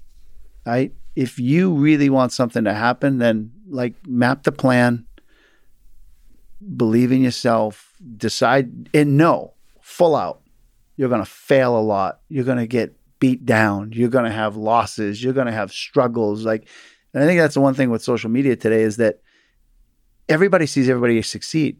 Nobody posts a picture when they're on the ground and failure, losing. Mm-hmm. Like nobody, nobody sees when you broke your arm and you had to go through rehab. You know, whatever it is, like had your injuries and you were on your couch watching TV and you were suffering and you were like everybody has really, really dark, bad moments in their life and defeats and losses and suffrage. And it's only at the end, after they've recovered from all of that, they've reclimbed up the mountain and they've gone to the pinnacle that you see them on social media with the medal, Mm-hmm. right? But everybody else like struggles and was human and, and failed many, many times. And, you know, convincing yourself that you're capable, I think, is the first start with everything. Do you need people in your life that believe in you, or should most of it come from within yourself? I think most of it has to come in from from it. It certainly helps, but it has to come from you first. You have to be driven. Like other people can help you define where you want to go and help you get there and encourage you and can support you and you know whether it's resource wise or with connections and like they can help with that path. But that that first part has to come from you. It has to be your passion your desire your it's your commitment to yourself. You're the one that's going to ultimately make all the sacrifices to do it. So you ha- it has to be your decision not your parents not your spouses something that you're really motivated to do Let me ask you about Travis, Kayla, and maybe a few of the other athletes you've been involved with. So, first, Travis. Mm-hmm.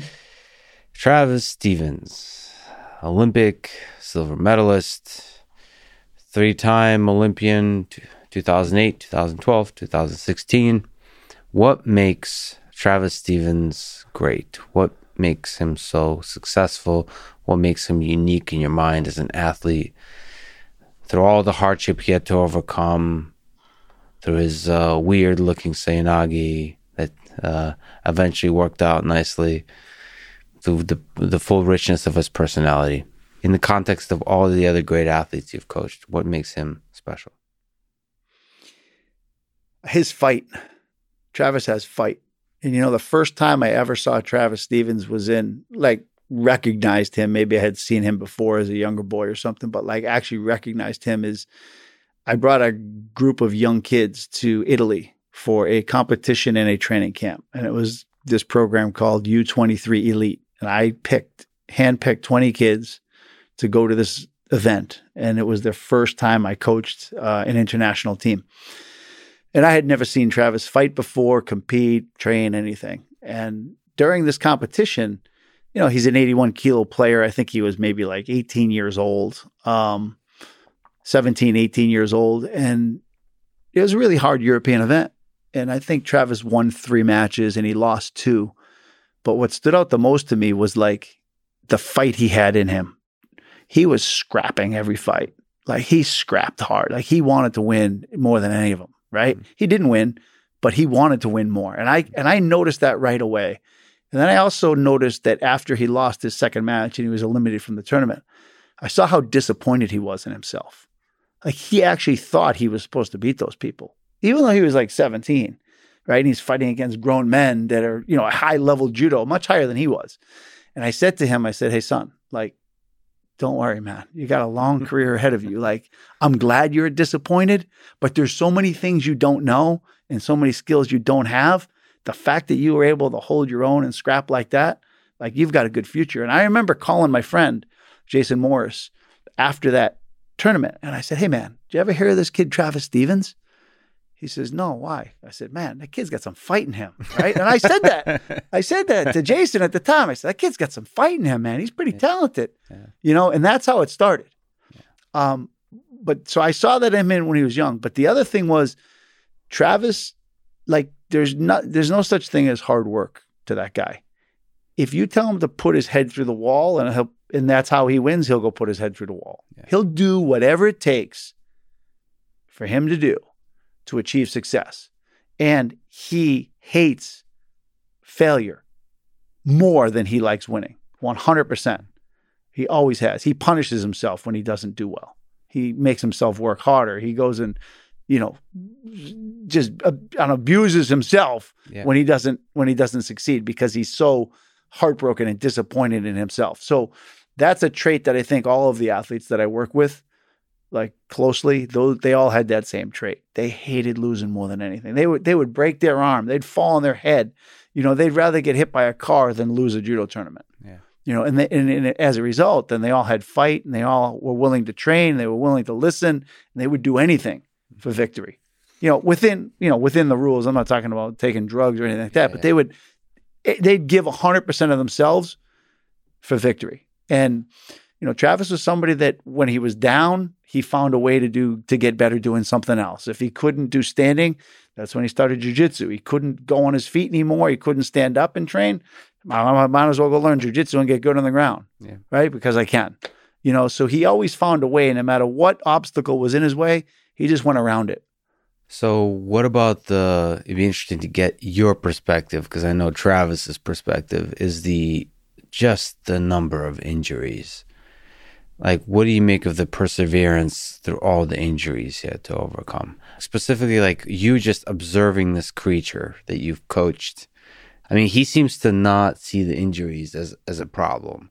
He's just like just like you said head through the wall it's like what like when i when we were talking about injuries he kind of he doesn't even see the injuries themselves as the problem because he thinks that the injuries you know you heal back stronger I, I forget the exact quote, but he said like, "My body is is now less injury prone than most of anyone else because I've already broken. I've broken everything, and it's just grown back stronger." Like, because I asked him something like, "Do you regret sort of pushing your body to s- s- all of those places that resulted in those injuries?" He, he was his response was like, "No, I'm stronger now." Right. So I don't know if that's justification, but that certainly describes a mindset that, yeah, head through the wall. That doesn't. Uh, it's almost not dramatic. Like, look, I got this injury. It's so I'm so like brave and special for overcoming this injury. He's just, he's just that's part of the job, and he gets the job done. But like that job involves a lot of injuries one of the talks I gave Travis and that team at that at that particular tournament was at the very beginning of the camp after the tournament. I said to them, "Listen, my my vision. I shared my vision with them. Mm-hmm. I said my vision is, you know, in seven years because that was 2005. I said in seven years, I want to have a U.S. team that steps on the mat that is ready to kick ass. Mm-hmm. And in order to get there, all of you guys can be a part of this team and part of this process. But in order to get there, you guys have to be the first ones to practice. You have to be the last ones to leave because we have to work harder than the rest of the world because we're up against all odds. I said, I am sick of America being a laughing stock of judo and being the first round easy match warm up for everybody else. I said, if you get injured, you're not going to be on the side with with you know with a ice bag on taking off rounds and then get back on the mat the next day and tell me you're okay Mhm. if you can train the next day you can train today Mhm. so there's no injury the only time you're leaving this dojo is if the ambulance has to take you out of here Mhm. you know and i and i do think subliminally travis bought into that message and heard that message then Mhm. said if i'm going to be a champ then that's the way i'm going to do it and he did Yeah. and he he embodied it he lived it man there were many times in Europe where I said, dude, just tape it up, go go off to the side, just take the day off, like take the rest of the day off. You're beat up. You can't do it. He said, No, no, I'm gonna tape it up. I'm gonna tape it up. I said, No, you don't need to right now. And he said, No, Sensei, I'm doing it. Um, you know, the, the ambulance isn't taking me out. It's just That's my right. it's just my wrist. It's just my ankle. It's just my wrist. It's this. just my ankle. You know, Uh, it's- yeah, I love it. Yeah. What about the so the other really big thing is you comment on a little bit is the weight cut. So early in his career, he was 81 kg, and that was presumably not so difficult. But later in his career, he is 81 kg, and it's becoming more and more difficult. So that's that's the other thing with him is uh, so I've known a lot of really really tough people at the highest levels broken by the weight cut.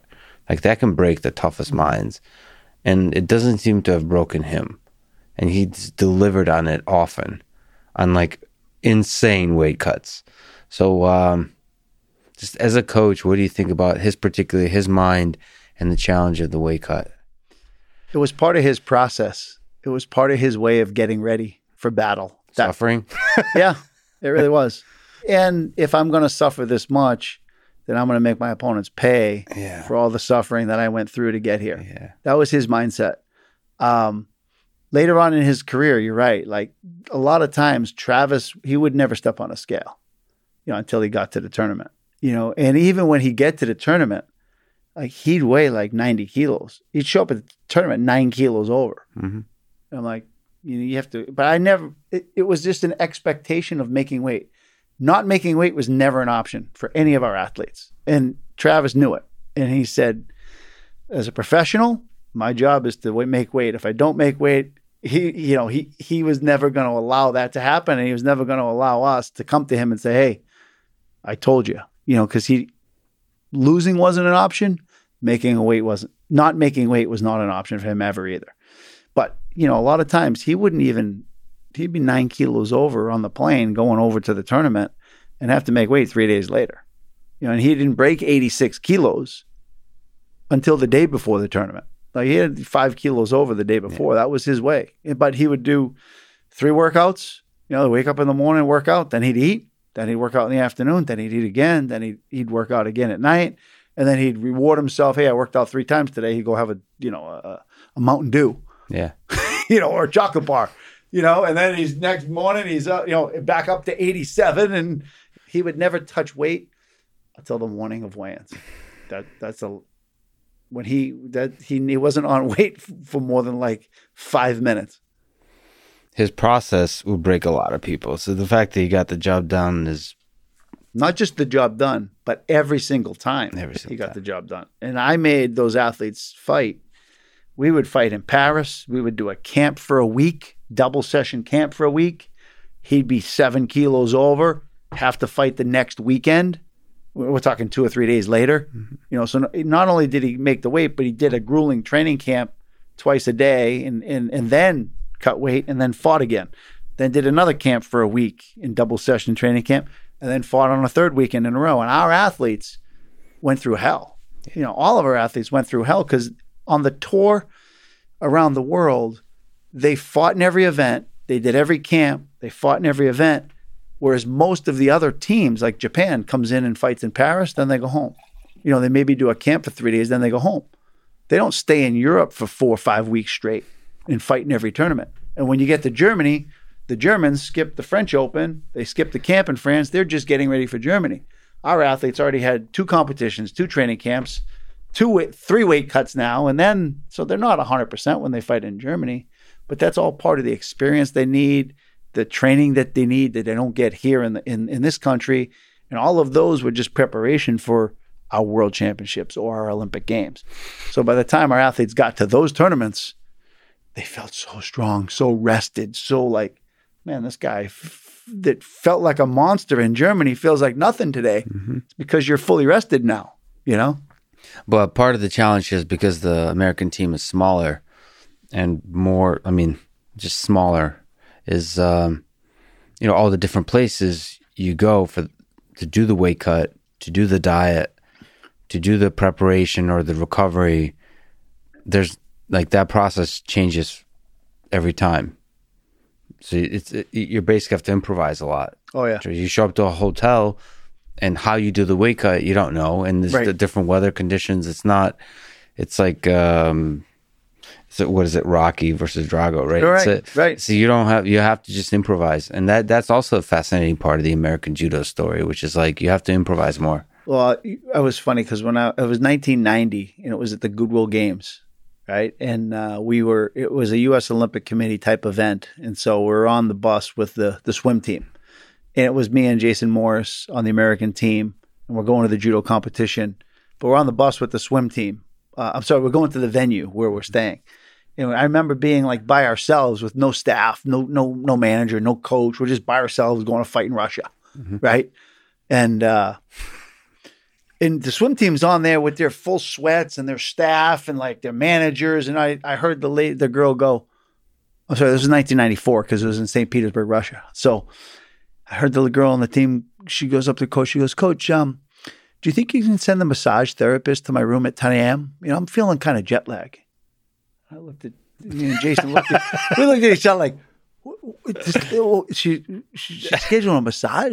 Yeah, We don't even have a staff. Like, what the hell is going on here? You know, what a difference in yeah. sporting, you know, different sports within the same country, you know, and uh, But that, I mean, not to romanticize things, but that you do represent the spirit of the Olympics when you're kind Right. of uh, the the uh, improvisational nature of it, because it it is just you, you, and sometimes you and the coach, and just pure guts, Yep. and you against the world with no Warrior. money, the warrior spirit. the warrior Really. spirit. How did it feel like when he, after being in two Olympics, beating some of the best people in the world, facing some of the best people in the world, and just barely losing? What did it feel like to you as a coach to see Travis Stevens win the silver medal? Electric. Uh, like, first of all, in 2012 in London, it was like it, it felt like somebody died. I'm not gonna be. I'm not gonna lie to you. Like, The Ole Bischof match? not no, just seeing Travis not finish on the podium. Period. You know, in the Ole Bischof match, I thought he won, regardless of who won and who lost. He just left everything he had on that mat, right? 10 minutes of, uh, probably was a 20 something minute match, but 10 minutes of fighting, actually, right? Um, he left everything he had. He wanted to be in the Olympic finals. He wanted to be an Olympic champion. And when he didn't get that opportunity, he lost everything. He he drained himself. He cried for 45 minutes straight. I couldn't regroup him. I couldn't get him up. I said, Travis, you've got to stop your crying. You've got to get off the floor. We've got a bronze medal fight. Like, if you don't recover, you're not going to perform well. And he just didn't care. Like, it was gold or nothing. And so when he walked out against the Canadian boy, he had beaten the Canadian, I think, at that time, he had beaten that Canadian every single time, mm-hmm. except for that bronze medal match. But he just didn't have the fight in him anymore. You know, he left it all out in the match in the Bischof match. So to see him come back with zero, right? We just had a team where his best friend Marty Malloy won a bronze medal, right? Then the day after Travis fights, Kayla Harrison goes and wins her first gold medal, right? Our mm-hmm. first ever gold. So we have a gold and a bronze. His, his training partner wins a gold. His best friend from growing up wins a bronze. He has nothing, right? To see him for four years go through hell, like literally, like all of his injuries, every training camp, and then forget the humiliation because every time any reporter ever came to my dojo, they want to talk to Kayla. She's the Olympic champion. Yeah, Who's this Travis guy? yeah, You know, who is this guy? You know, so he didn't medal. I'm gonna, you know, he's not that important. And you know, up until right till you get to the right before the Olympics, now they talk about he's an Olympian again. And yeah. but up until that point, and then every little kid sees Kayla's medal. Oh, Travis, yeah, you went to the Olympics. H- uh, where's your medal? How did you do? You know, he was I took fifth. I didn't place. You know, it's it's the lowest of low every day having that constant reminder. So four years later, when that guy, I mean, mentally, he was ready. Mm-hmm. Physically, he was ready. That was the best and strongest Travis Stevens that I've ever seen and I've ever felt. Like, because I had to get on the mat and do some drills and stuff like that, and like try to defend arm bars, and because we didn't have a lot of bodies in, Yeah. in in Rio, and I was like, my God, he's. I said after one of the practices, this is the strongest I've ever felt that guy. Right Yeah. before the competition, so physically was ready. Mentally, the morning of competition, I said to Travis, I I looked him in the eye and I said, you know, we're ready to go over to the venue. I said, Are you ready today? And he just looked at me like he goes, I am going to shock the world today. That's what he told me. I'm going to shock the world today. And I said, All right, great, let's go. Right. so we go to the venue, and um, every other athlete was just like nervously, like doing repetitions of Uchi uchikomis. You could see like sweat coming out. You could see like all this nervous energy going through their body. And here comes Travis Stevens. He's got these big, goofy headphones on. Yeah. He's got a tank top that says USA on it. He's got the swim trunks that say USA, like that have shiny letters that glow in the dark. Yeah. And and he's like, and this is in the middle of the judo hall where all these athletes are warming up for their first match. And he's like dancing around, like Yeah. doing this loose warm up, like almost like a little kid at an amusement park mm-hmm. whose dad said, Yeah, go play, you know? Yeah. And it was like he had waited four years for that moment. He was so relaxed, Yeah. so focused, so relaxed, and couldn't wait. It was like a caged tiger. Like if you like coming out of the chute to go step onto the to the mat was like this tiger that you were just letting out of the cage and he just go. Like now's your time to go fight. And that's what he did that whole day. And like when he beat Tchrikishvili in, in the in the semis and choked Yeah. him out and won that fight, like there's nobody, with the exception of maybe the guys in the American team, there was nobody in that stadium that expected Travis to beat him. Yeah. Nobody. Yeah. Like, you know, he had smashed Travis. I don't know how many times before that for ippon. Like in the first minute, even it wasn't even a fight, right? And and it was great He's game the- plan. He's the world number one at the time too. world number one at the time, uh, world champion, carried the flag for the Georgian Federation walking into the games. Uh, do- most dominant 90, uh, 81 kilo player in that weight class for, you know, f- quite some time. And man, we just had his number and Travis was ready to go. You know, it was so cool. It was so awesome. We was, I mean, we had already won. Kayla had already won her second gold, right? The way the the the the event went, and Travis winning that was like icing on the cake for our team. That was the best performance we've ever had in history. It's awesome. So you mentioned Kayla. She is one of, if not the greatest American judoka ever.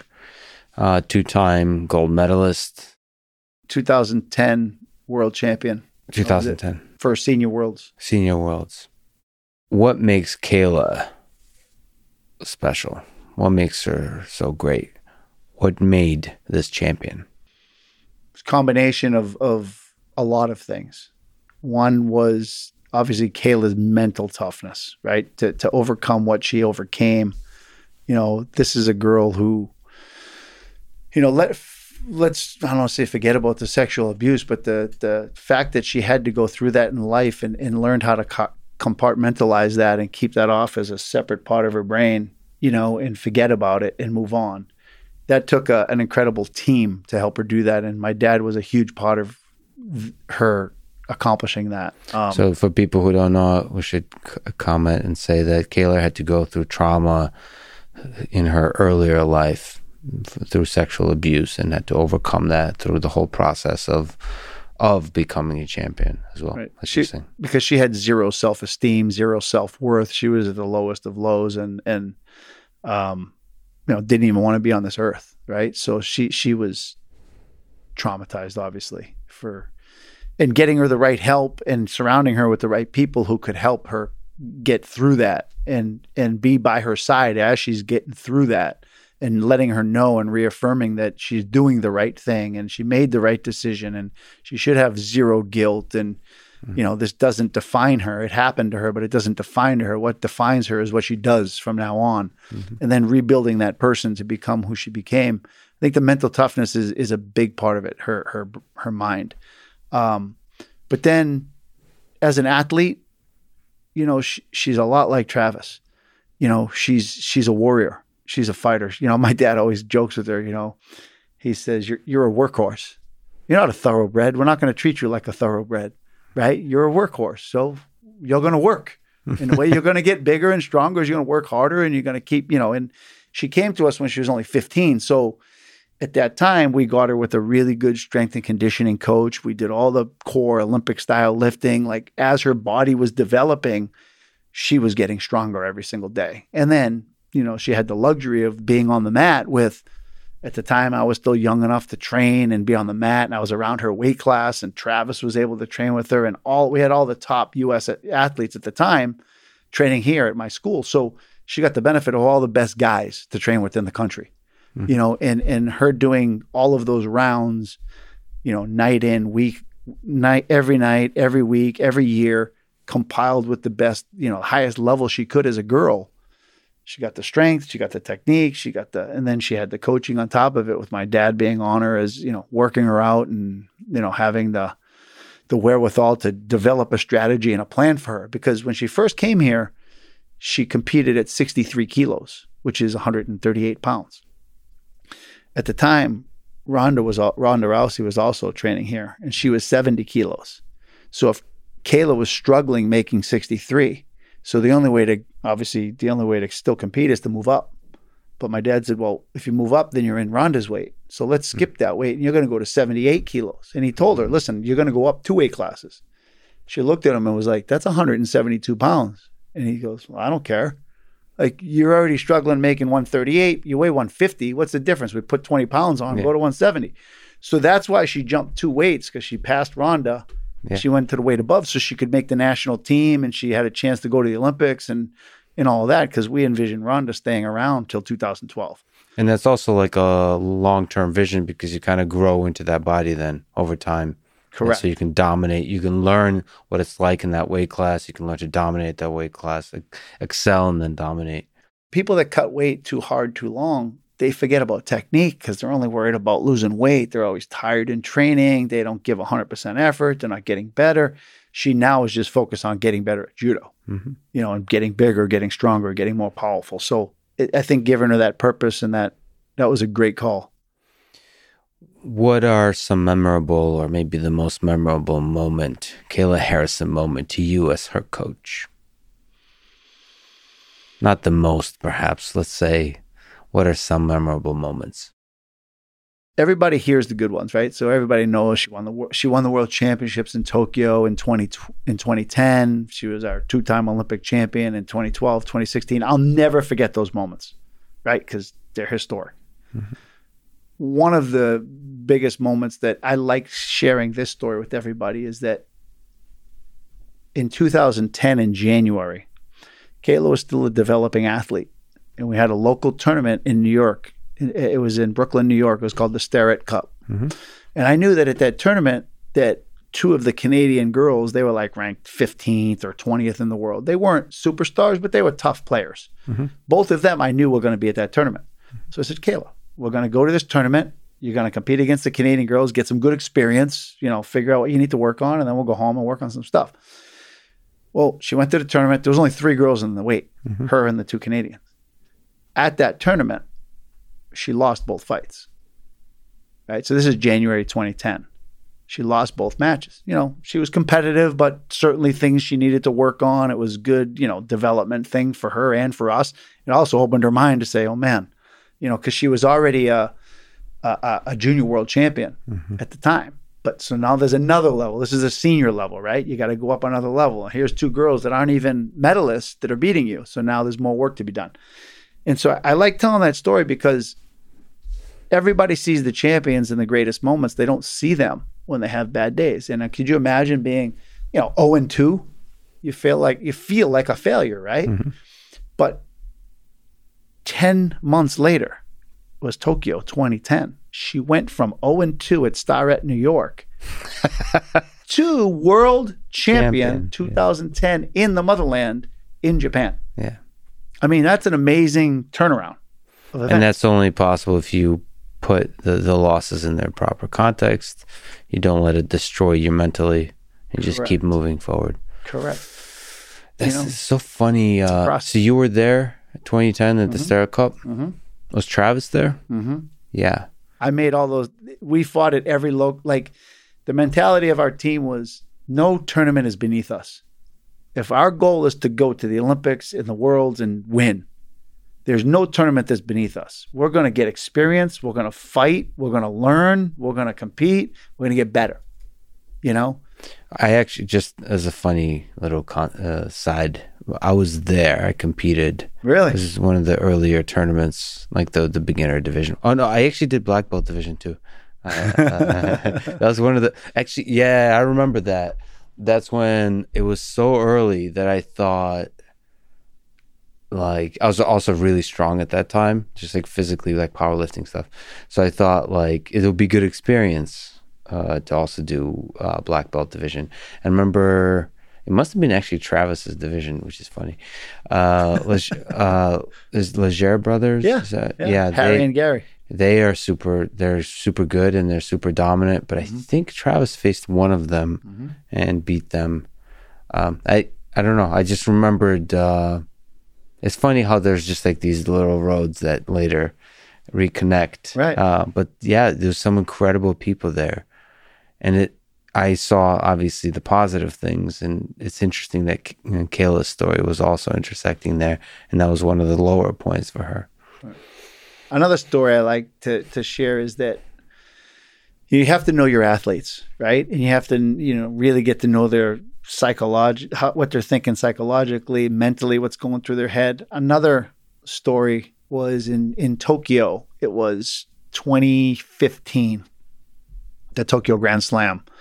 So we had had Kayla face off against almost all the top girls in her div- in her division. She had mm-hmm. beaten everybody going into the 2016 Olympics. But at the 2015 Tokyo Grand Slam, there was a girl from Japan that she hadn't fought in a long time, and she lost to the girl last time she she fought her. So it was something we wanted her to beat this girl going into the Olympics, so that she knew she could beat everybody. Mm-hmm. And it was a first round match, and it was going to be tough for Kayla. Right? It was going to be a really hard fight, and um, she had won a bunch of tournaments in a row leading up to that. So her confidence was really high, but at the same time, she didn't think she needed this fight. And she showed up to the tournament and she said, I don't think I can fight today. I've got a stinger in my neck. You know, I've got a stinger coming down my neck and I'm kind of sore. And the tr- she didn't tell us. She went and told the trainer. She walked around. She's holding her neck. And me and my dad were like, What's up with her? I don't know. and then, so, like, I don't know, maybe she doesn't want to fight today. I don't know. Yeah. Right. So, all of a sudden, the trainer comes up to us, and she didn't come to us. The trainer came to us and says, You know, I, I really don't think it's a good idea that Kayla fight today. And we looked at him and were like, Well, your opinion doesn't really matter, does it? Right? Like, Yeah. like, what's up with her? Yeah. well, she has this thing in her neck. It's like a pinched nerve, and there's this and that. We talked. I said, "Is there a risk of her getting injured? Like, is this pain, or is this risk that she's going to get injured and she's going to set her back like long Yeah. time in her career?" He says, "No, she's not going to get injured. It's just a pinched nerve, a little pain she's going to have to deal with." I go, "Okay, well, can you fix the pain?" Mhm. He says, "Yeah, I can do this and that, and I can give her a shot, and the pain will go away." I said, "Okay, then do that." Mhm. And so Kayla, Kayla comes up. She goes, "Didn't the trainer talk to you?" I said, "Yeah, he talked to us." Well, he said I can't fight. I know, but we already talked to the trainer, and I love it. he said you're good to go. Yeah. She looked at us like, and then we had to talk to her and say, "Listen, you're not injured. You're in pain because we just came from a camp." I said, "You're in pain, but here's the deal: we want you to fight this girl. We want you to go out there and beat this girl. Period. I don't care. But I want to know that you can beat this girl. This is why we came. This is our last hard tournament before the Olympic Games. This is what you what we want from you." And lo and behold, she understood. She they gave her a quick shot. The rest of the world thought we were crazy making her compete. Yeah. And then she went out there, she fought, didn't even know she was injured. No, you know what I mean? She just went out there, she fought the tournament, she beat the Japanese girl, she ended up going through the whole tournament. She took a gold medal. She won the event. Mm-hmm. That turned out to be a great confidence builder. In it, it, it, it yeah, uh, and that kind of sets you up for all the chaos that can happen at the Olympic Games. And it tells her if you can beat these girls when you're not 100% Yeah. and you're not at your best, you're physically beat, mentally beat. Imagine what you're going to do when you're fresh. Well, when she was going to the Olympic Games, there's a lot. She had the mental game Down, down. down. There wasn't a girl in that division that thought they could beat Kayla going into those games. Yeah. Not a one. They just looked at her and went, no, not happening. Yeah. It's great. I mean, she's a great Olympic champion, two-time Olympic champion. But there is um there is something that she's commented on which is she's suffered or went through depression after winning her second Olympic gold. Why do you think this happens? We you often hear stories of great champions becoming depressed after the Olympics. There's a lack of purpose afterwards, right? Because you, you've done in life what you set out to do. You've had a goal every day you woke up. You knew what your purpose was. You knew what your you knew what your day looked like. You knew why you were doing that. And all of a sudden, you won and you got all the fame and you're all happy and it but then you wake up and you go now what? I don't have a next. And and also because there was nothing for her. There was no there was no path set out for Kayla that said, okay, we're gonna, you know, you're gonna become an ambassador, a global ambassador of judo. You know, the IJF is gonna help pay a salary. The the USA Judo is gonna give you a salary. Here's what we, we want you to go teach children. We want you to go be an ambassador for women. We're gonna fly you around and and you know, whatever it is. We're gonna give you a job and here's what you're gonna do. You know, if you'd like to take it. There was nothing for her. Like I remember doing the interview at the Olympics with her and they said, "Are you going to compete in the next Olympics?" And I said, "No." Like, why? She already two-time gold medalist. What what does three-time gold medalist do for her? Nothing, right? Doesn't motivate her to do it again. They said, "Are you doing MMA?" I said, "No. Why would she do MMA? That's ri- ridiculous. Like, mm-hmm. she doesn't need MMA. She should be able to make a living off of what she's accomplished in this sport for the rest of her life." Yes. But what happens is, and what most people don't understand is, once you say I'm retired, I'm no longer competing in the in the sport of judo. You don't get a salary from USA Judo anymore, which she was getting. I think she got like seventy two thousand dollars a year from from USA Judo at the time. You don't get a stipend from the Olympic Committee anymore; goes away. Your sponsor, like the New York Athletic Club, was a great sponsor for her for all those years. In fact, she could have never been the athlete she became without the support of the NYAC because I talked to them when she was 15. I said, Hey, I got a girl that's really good. Someday, like if you invest in her now, I promise you she'll pay back for you. Mhm. And they and I remember the day she won the Olympic gold, I called the guy up. I said, Hey, I Told told, you." you, she'd be so but Yeah. you know, they can no longer give you stipends because you're not competing and representing them anymore. So that goes away. Um, all of your sponsorships and all of your money that you would make from your TV commercials or whatever, that didn't happen for her after the Olympics because judo's a obscure sport, right? So she didn't have any opportunities for that. At the end of the day, she has no no revenue coming in. Mhm. How do you live? You get a bonus of twenty five grand from the Olympic Committee or whatever for for winning a gold, but aside from that, you're not going to live on that money. So, no purpose, no goal, right? What am I going to wake up and do tomorrow? I don't know. So she has no direction, and at the same then at the same time she has no money coming in. So everything shuts off. So now it's like, where do you turn? What do you do? You know, and, and that leads to being depressed because yeah, even though I've accomplished all this stuff, I'm kind of lost in life. Like, what's next for me? And I guess you just have to ride that out because when you're a great human being, a great champion, life has a way of helping you find a way. Right. I mean, she she's in mixed martial arts now, but she has a lot of stuff going on.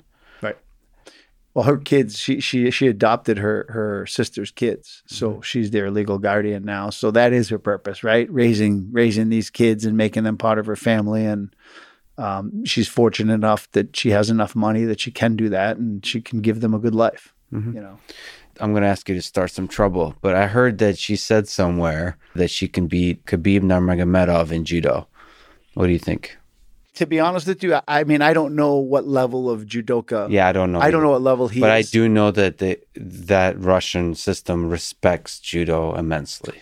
What I will tell you is this: I trained with Kayla, and I was an Olympic medalist and a world champion in judo. Um, and granted, I was older when I trained with her, but you have to go as a man. You have to go 100% or she will smash you Yeah. as a man.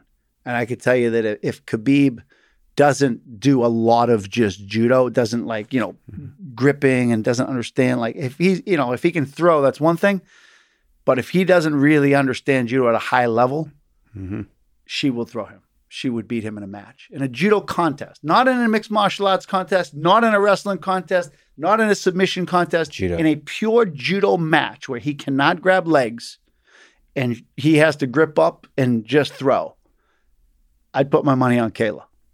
I like it. Unless he's, you know, if he could go place in the nationals in Russia, he would beat her. But if he's not at that level of judo, he's more like a brown belt or he's not he's not a high level judo player, she will win. I saw her take some of our best juniors in this country, some of the some of the um, guys that went and won our medaled in our senior nationals. I've seen her smash all of them in judo. Now she's not going to do that to a, a Travis Stevens. She's not going to do that at a, you know to a to a, a senior national champion, you know, or Olympian in our sport. But she will go toe to toe with every other male, if black belts or not. Speaking of Khabib and Russia, um, Vladimir Putin. I don't know if you have heard of him. He's the president of Russia, but he's also uh, judoka. Yes. Have you gotten a chance to uh, see him do judo? What do you think about his judo? If you were to analyze So it, I, I'm actually really good friends with the the Russian Federation. Uh, the the guy in charge is Ezio Gamba. He's an Italian. He's a mastermind behind their success of the 2012 and 2016 Olympic teams. 2020, he suffered from leukemia, blood cancer, so he wasn't part of their 2020 program, but he was part of 2012, 2016.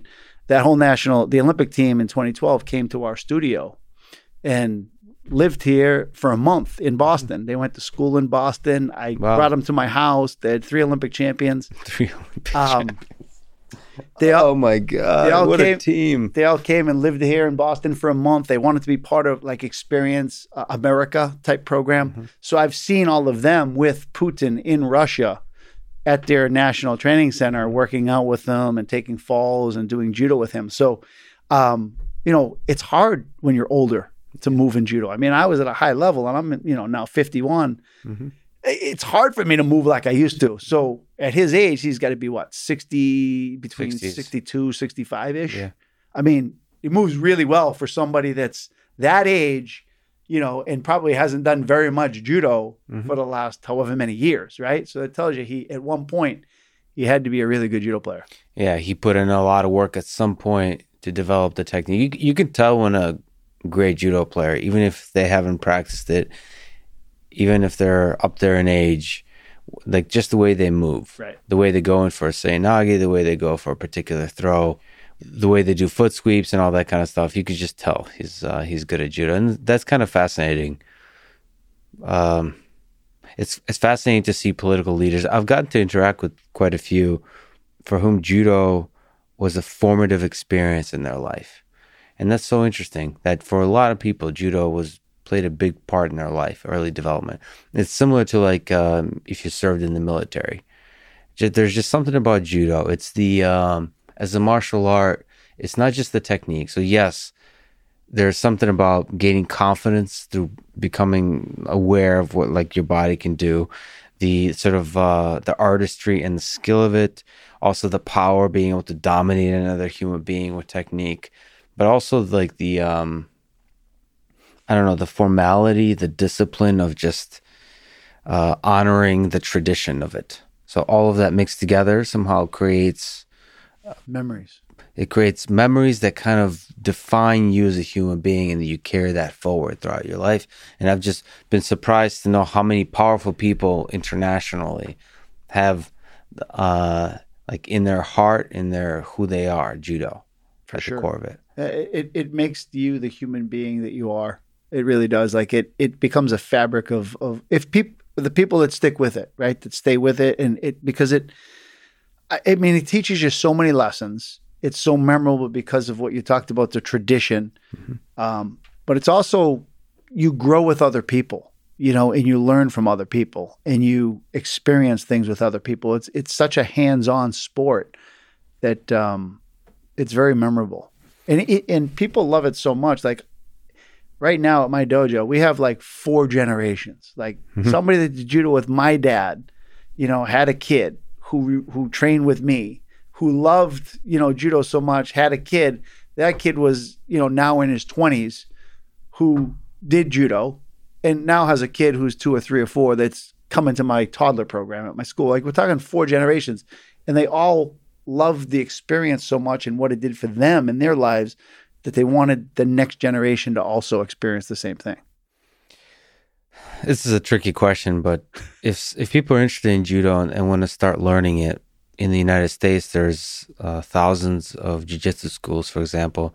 Is there advice you can give to people interested in judo, or maybe to jiu-jitsu uh, uh, gym owners? Like how how how do you get judo as part of your life in America? Well, I mean, if you're fortunate to live near another dojo, right, a, a, place that has judo locally, then that's your best opportunity to learn is to go learn from a, another school. Um, unfo- unfortunately, sometimes the nearest dojo might not be for two hours or three hours away from where you're at, which is an obstacle. You're not going to do that. So, yeah. I mean, Travis and I did start the American Judo System online. Um, it's at usajudo.com. Mm-hmm. And we've broken down every single judo technique to the very, very basic elements of just movement. So we teach every technique of how you do it mechanically with just your feet, then how you incorporate your hands and your feet together, um, how you do it in all directions, moving forward, sideways, backwards, how to then introduce a partner into the into the movement um, how to do basic uh, uchikomi or repetitions with a partner, then moving with a partner, then how to throw your opponent static, how to throw your opponent. So basically, from the very foundation of the movement all the way to the most advanced level, we've documented this uh, through separate videos. And we've taken now, I think, 12 to 15 of standing techniques combined with a whole bunch of groundwork techniques and our goal is just to continue to build this platform out so that anybody anywhere can learn online and can ask questions. We have a live training class every couple weeks. Every two weeks, he or I answer questions online um, for our our members.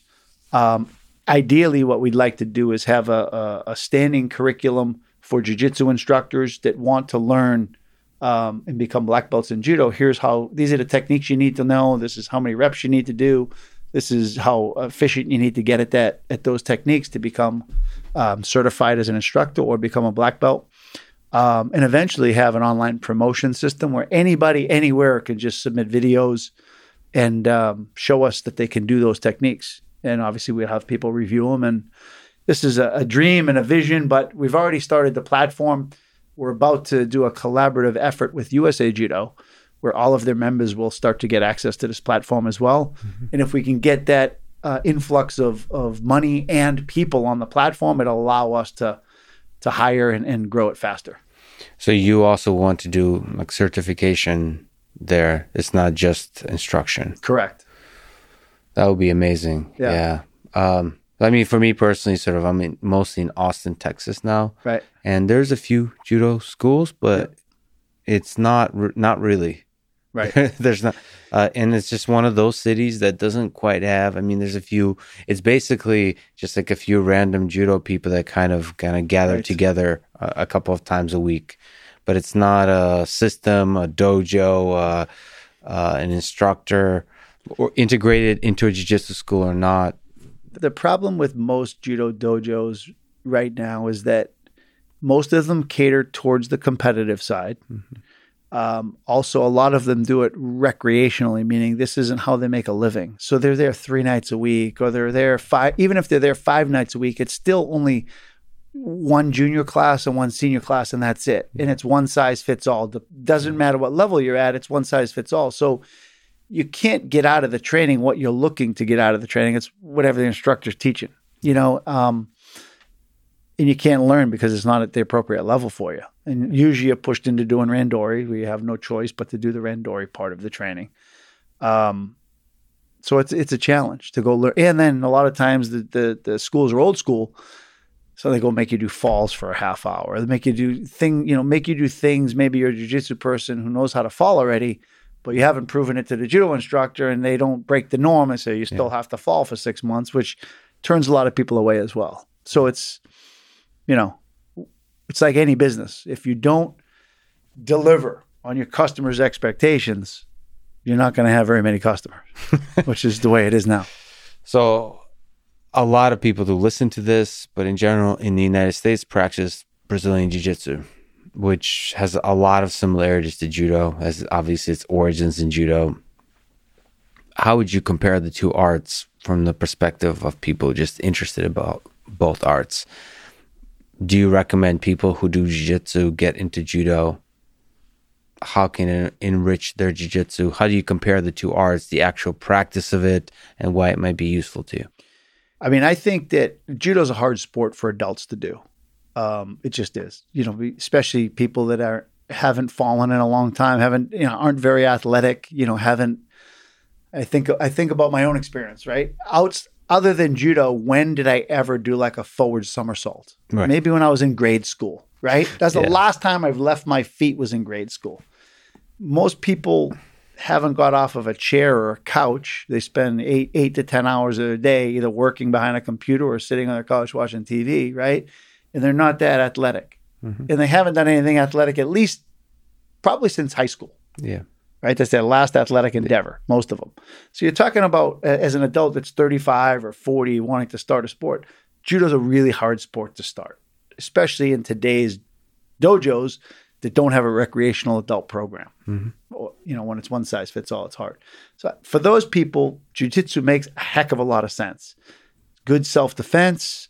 It's cerebral, where you got to use your brain. You, are mm-hmm. a smaller person. You have to use technique. And you know, it teaches all the same things as judo, but it's a safe way to do it. Mm-hmm. And because of the validation it has with the UFC and MMA today, right? Everybody knows jujitsu, so now they can be part of mainstream society and talk intelligently about what they see on television mm-hmm. or what's going on on ESPN today, right? They have some knowledge. So they, they have an identity. Mm-hmm. And also there's a good culture in jiu-jitsu where it's becoming a family. You know, the dojo is the family place.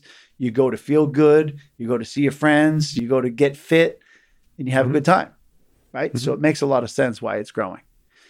Judo, on the other hand, I think is a better sport for children to do. It's more I would say fun and interactive. It's a little easier to teach the kids how to do the the throwing skills and for safety and things like that. Their body can handle more than the adults can. They're less likely to get injured. Mm-hmm. You know, they can they it makes them better athletes because it's a lot more three dimensional in my opinion. You know, um, so I think there's a good fit between judo can thrive from kids till you know whatever high school, mm-hmm. college Jiu-jitsu thrives from that 18 year old up. Right. Right now, that's kind of where it is. Um, so, so as a dojo, you have to kind of focus on the the teens and the college, like early twenties, that kind of. Or you need to have, if you're going to be a successful judo dojo, you have to have that recreational, fundamental adult program in your school where people actually come to judo, learn the moves, but aren't pushed into randori training and pushed into things where they're uncomfortable and they can't control the situation mm-hmm. because there's too many unknowns. You uh, got an education at Browns. You're somebody who's amazing because as, a, as an Olympian and an Olympic coach, you've always emphasized kind of balance and education, all, uh, all of that side of life. So developing your brain too. So you are an Olympic medalist a coach of Olympic medalists, you're a business owner, so successful in all these domains. So I have to ask, what advice would you give to young people today, high school, judo age, high school, college, undergrad, uh, how to uh, be successful in their career or just in life in general, how to live a life they can be proud of? I think you have to be true to yourself you have to decide what it is you really want to do with your life. Like, and it's hard because when I grew up, I didn't know I was going to be successful. when I was, you know, when I was young, I didn't know I was going to be an Olympic medalist. Yeah. I certainly did envision myself owning a couple of companies that that makes their living exclusively from martial arts or mm-hmm. judo because that wasn't really an opportunity when I was a kid, but mm-hmm. I've created that opportunity. I would just say that like pick something that you're passionate about. You know, I was stuck in a career before where I wasn't passionate about it, and it was my wife who said, you know, Jimmy, if you can figure out how to make your living exclusively from martial arts, you know, where your brain and your heart and your passion is all towards one thing that you really like, then you'll be successful. And I left the job. I had three kids. I was working for um, monster.com. Mhm. I was in internet marketing and I was working for that company. Great company, nothing wrong with the company. Mhm. But sitting behind the desk from eight till five, and then I get to go to judo from six till nine at Yeah. night.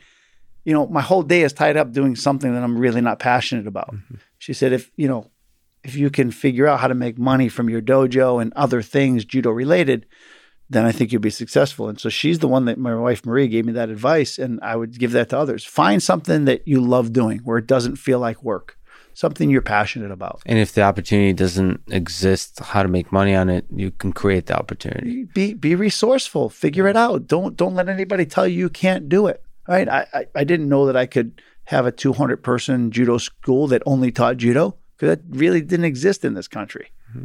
You know that that actually charges money like jujitsu charges. Right? We're talking not. There's plenty of clubs out there that charge 10 bucks a month that might have 100 people, Mhm. but there's not many that you know where the tuition is 150 dollars a month having 200 people. So that's a successful business. Um, but it, it wasn't done before. But be passionate about it. Understand you're going to fail. Understand you're going to get knocked down, beat up. Right? There's going to be dark days, but you got to persevere. You got to believe in yourself. You got to have a plan. You have to be willing to learn from other people, and that's what I did. I, I, I if I didn't know it, I brought somebody in to tell me what am I doing wrong. Like look from the outside. What do you see? Mhm. Okay, great. Then you got to be willing to change. You got to be willing to adapt. You know, and I think listening, believing in myself, and you know, creating opportunity. And the other thing is helping others. Something I always did in my in my judo life and in my business life. If somebody came to me and, and asked for help with, hey man, is there something you can do to help me? I'm trying to get this thing started. I, you know, I'm trying to get this this this dojo off the ground, or I'm trying to run this event series, or you know, I, I was creative in trying to figure out a way to help them make it work. Because if that really was their dream, and I could help them do their dream, I felt like that person would then give nothing but good, good comments about us. Good, good. Like they'll remember it forever. Mhm. They become like family, and they're the best advocates for your business ever. Mhm. And so, the kids that I taught at my dojo were treated that way. The people that work for me get treated that way. The people that uh, my customers that I work with and building their dojos get treated that way. People that ran tournaments, whether it was Grappler's Quest years ago, and helping that guy with a full set of mats for his Brian Cimins with his his thing, or you know, uh, any of the Gracies. Like it just it just became like family, and then I just work hard and deliver on what I say I'm going to do. Mhm. If I say I'm going to do it, I do it.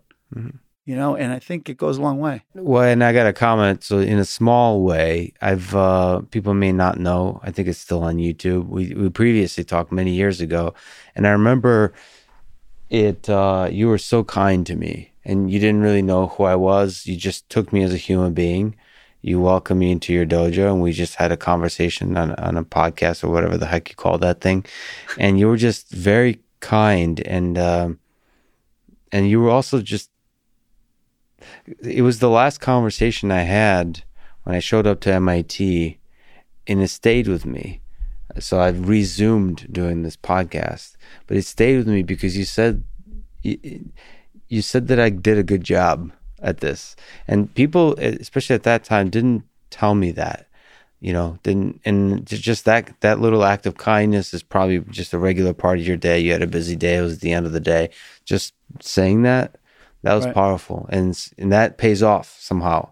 Um, uh, so thank you awesome. for that. Yeah, it, but it was sincere, right? It was you, genuine. I felt like I had been to so many interviews. When it's around the Olympic time, there's Yeah. lots of beat reporters that come out and they're trying to get your time, and they're just they're there because they have to get the story Yeah, for their newspaper or their television show. And a lot of times those people show up, Mhm. right? And they pronounce my name wrong. Yeah. Or they get something wrong about the background, or they offend me because they call me five minutes before that they're supposed to be there and say, "Oh, sorry, we're running late. We'll be there an hour and a half." Well.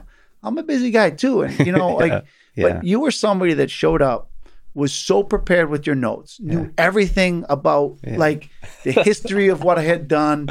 Well, The questions you asked were intelligent questions. They were well thought out. And at the end of that that interview, I was really genuinely impressed. That- And I wanted to let you know Thank you, you. did a great job Thank you. because you stood out from the rest. Thank you. Yeah, I mean, for me, it was like showing up to like the Mecca, like the try. I mean, I, I didn't, you know, uh, you don't always want to just tell that to people, but you show up. You know, of obviously you're the legend of judo in the United States, and so that was like Boston is the Mecca. like that's where you travel uh, to talk to the greats. So um, the the fact that you were kind to me just stuck with me for a long time. So it pays off to to to be kind to others, Yeah. to give them uh, to give them uh, to give them a chance. Jimmy, thank you so much for giving me another chance and spending your valuable time. And you've also were kind enough to invite me to train with you today at your dojo. So I can't wait. Let's go. Let's go do some judo. Yeah, awesome. Thank you, Lex. Thanks for listening to this conversation with Jimmy Pedro. To support this podcast, please check out our sponsors in the description. And now let me leave you with some words from Bruce Lee. I fear not the man who has practiced 10,000 kicks once, but I fear the man who has practiced one kick 10,000 times. Thank you for listening and hope to see you next time.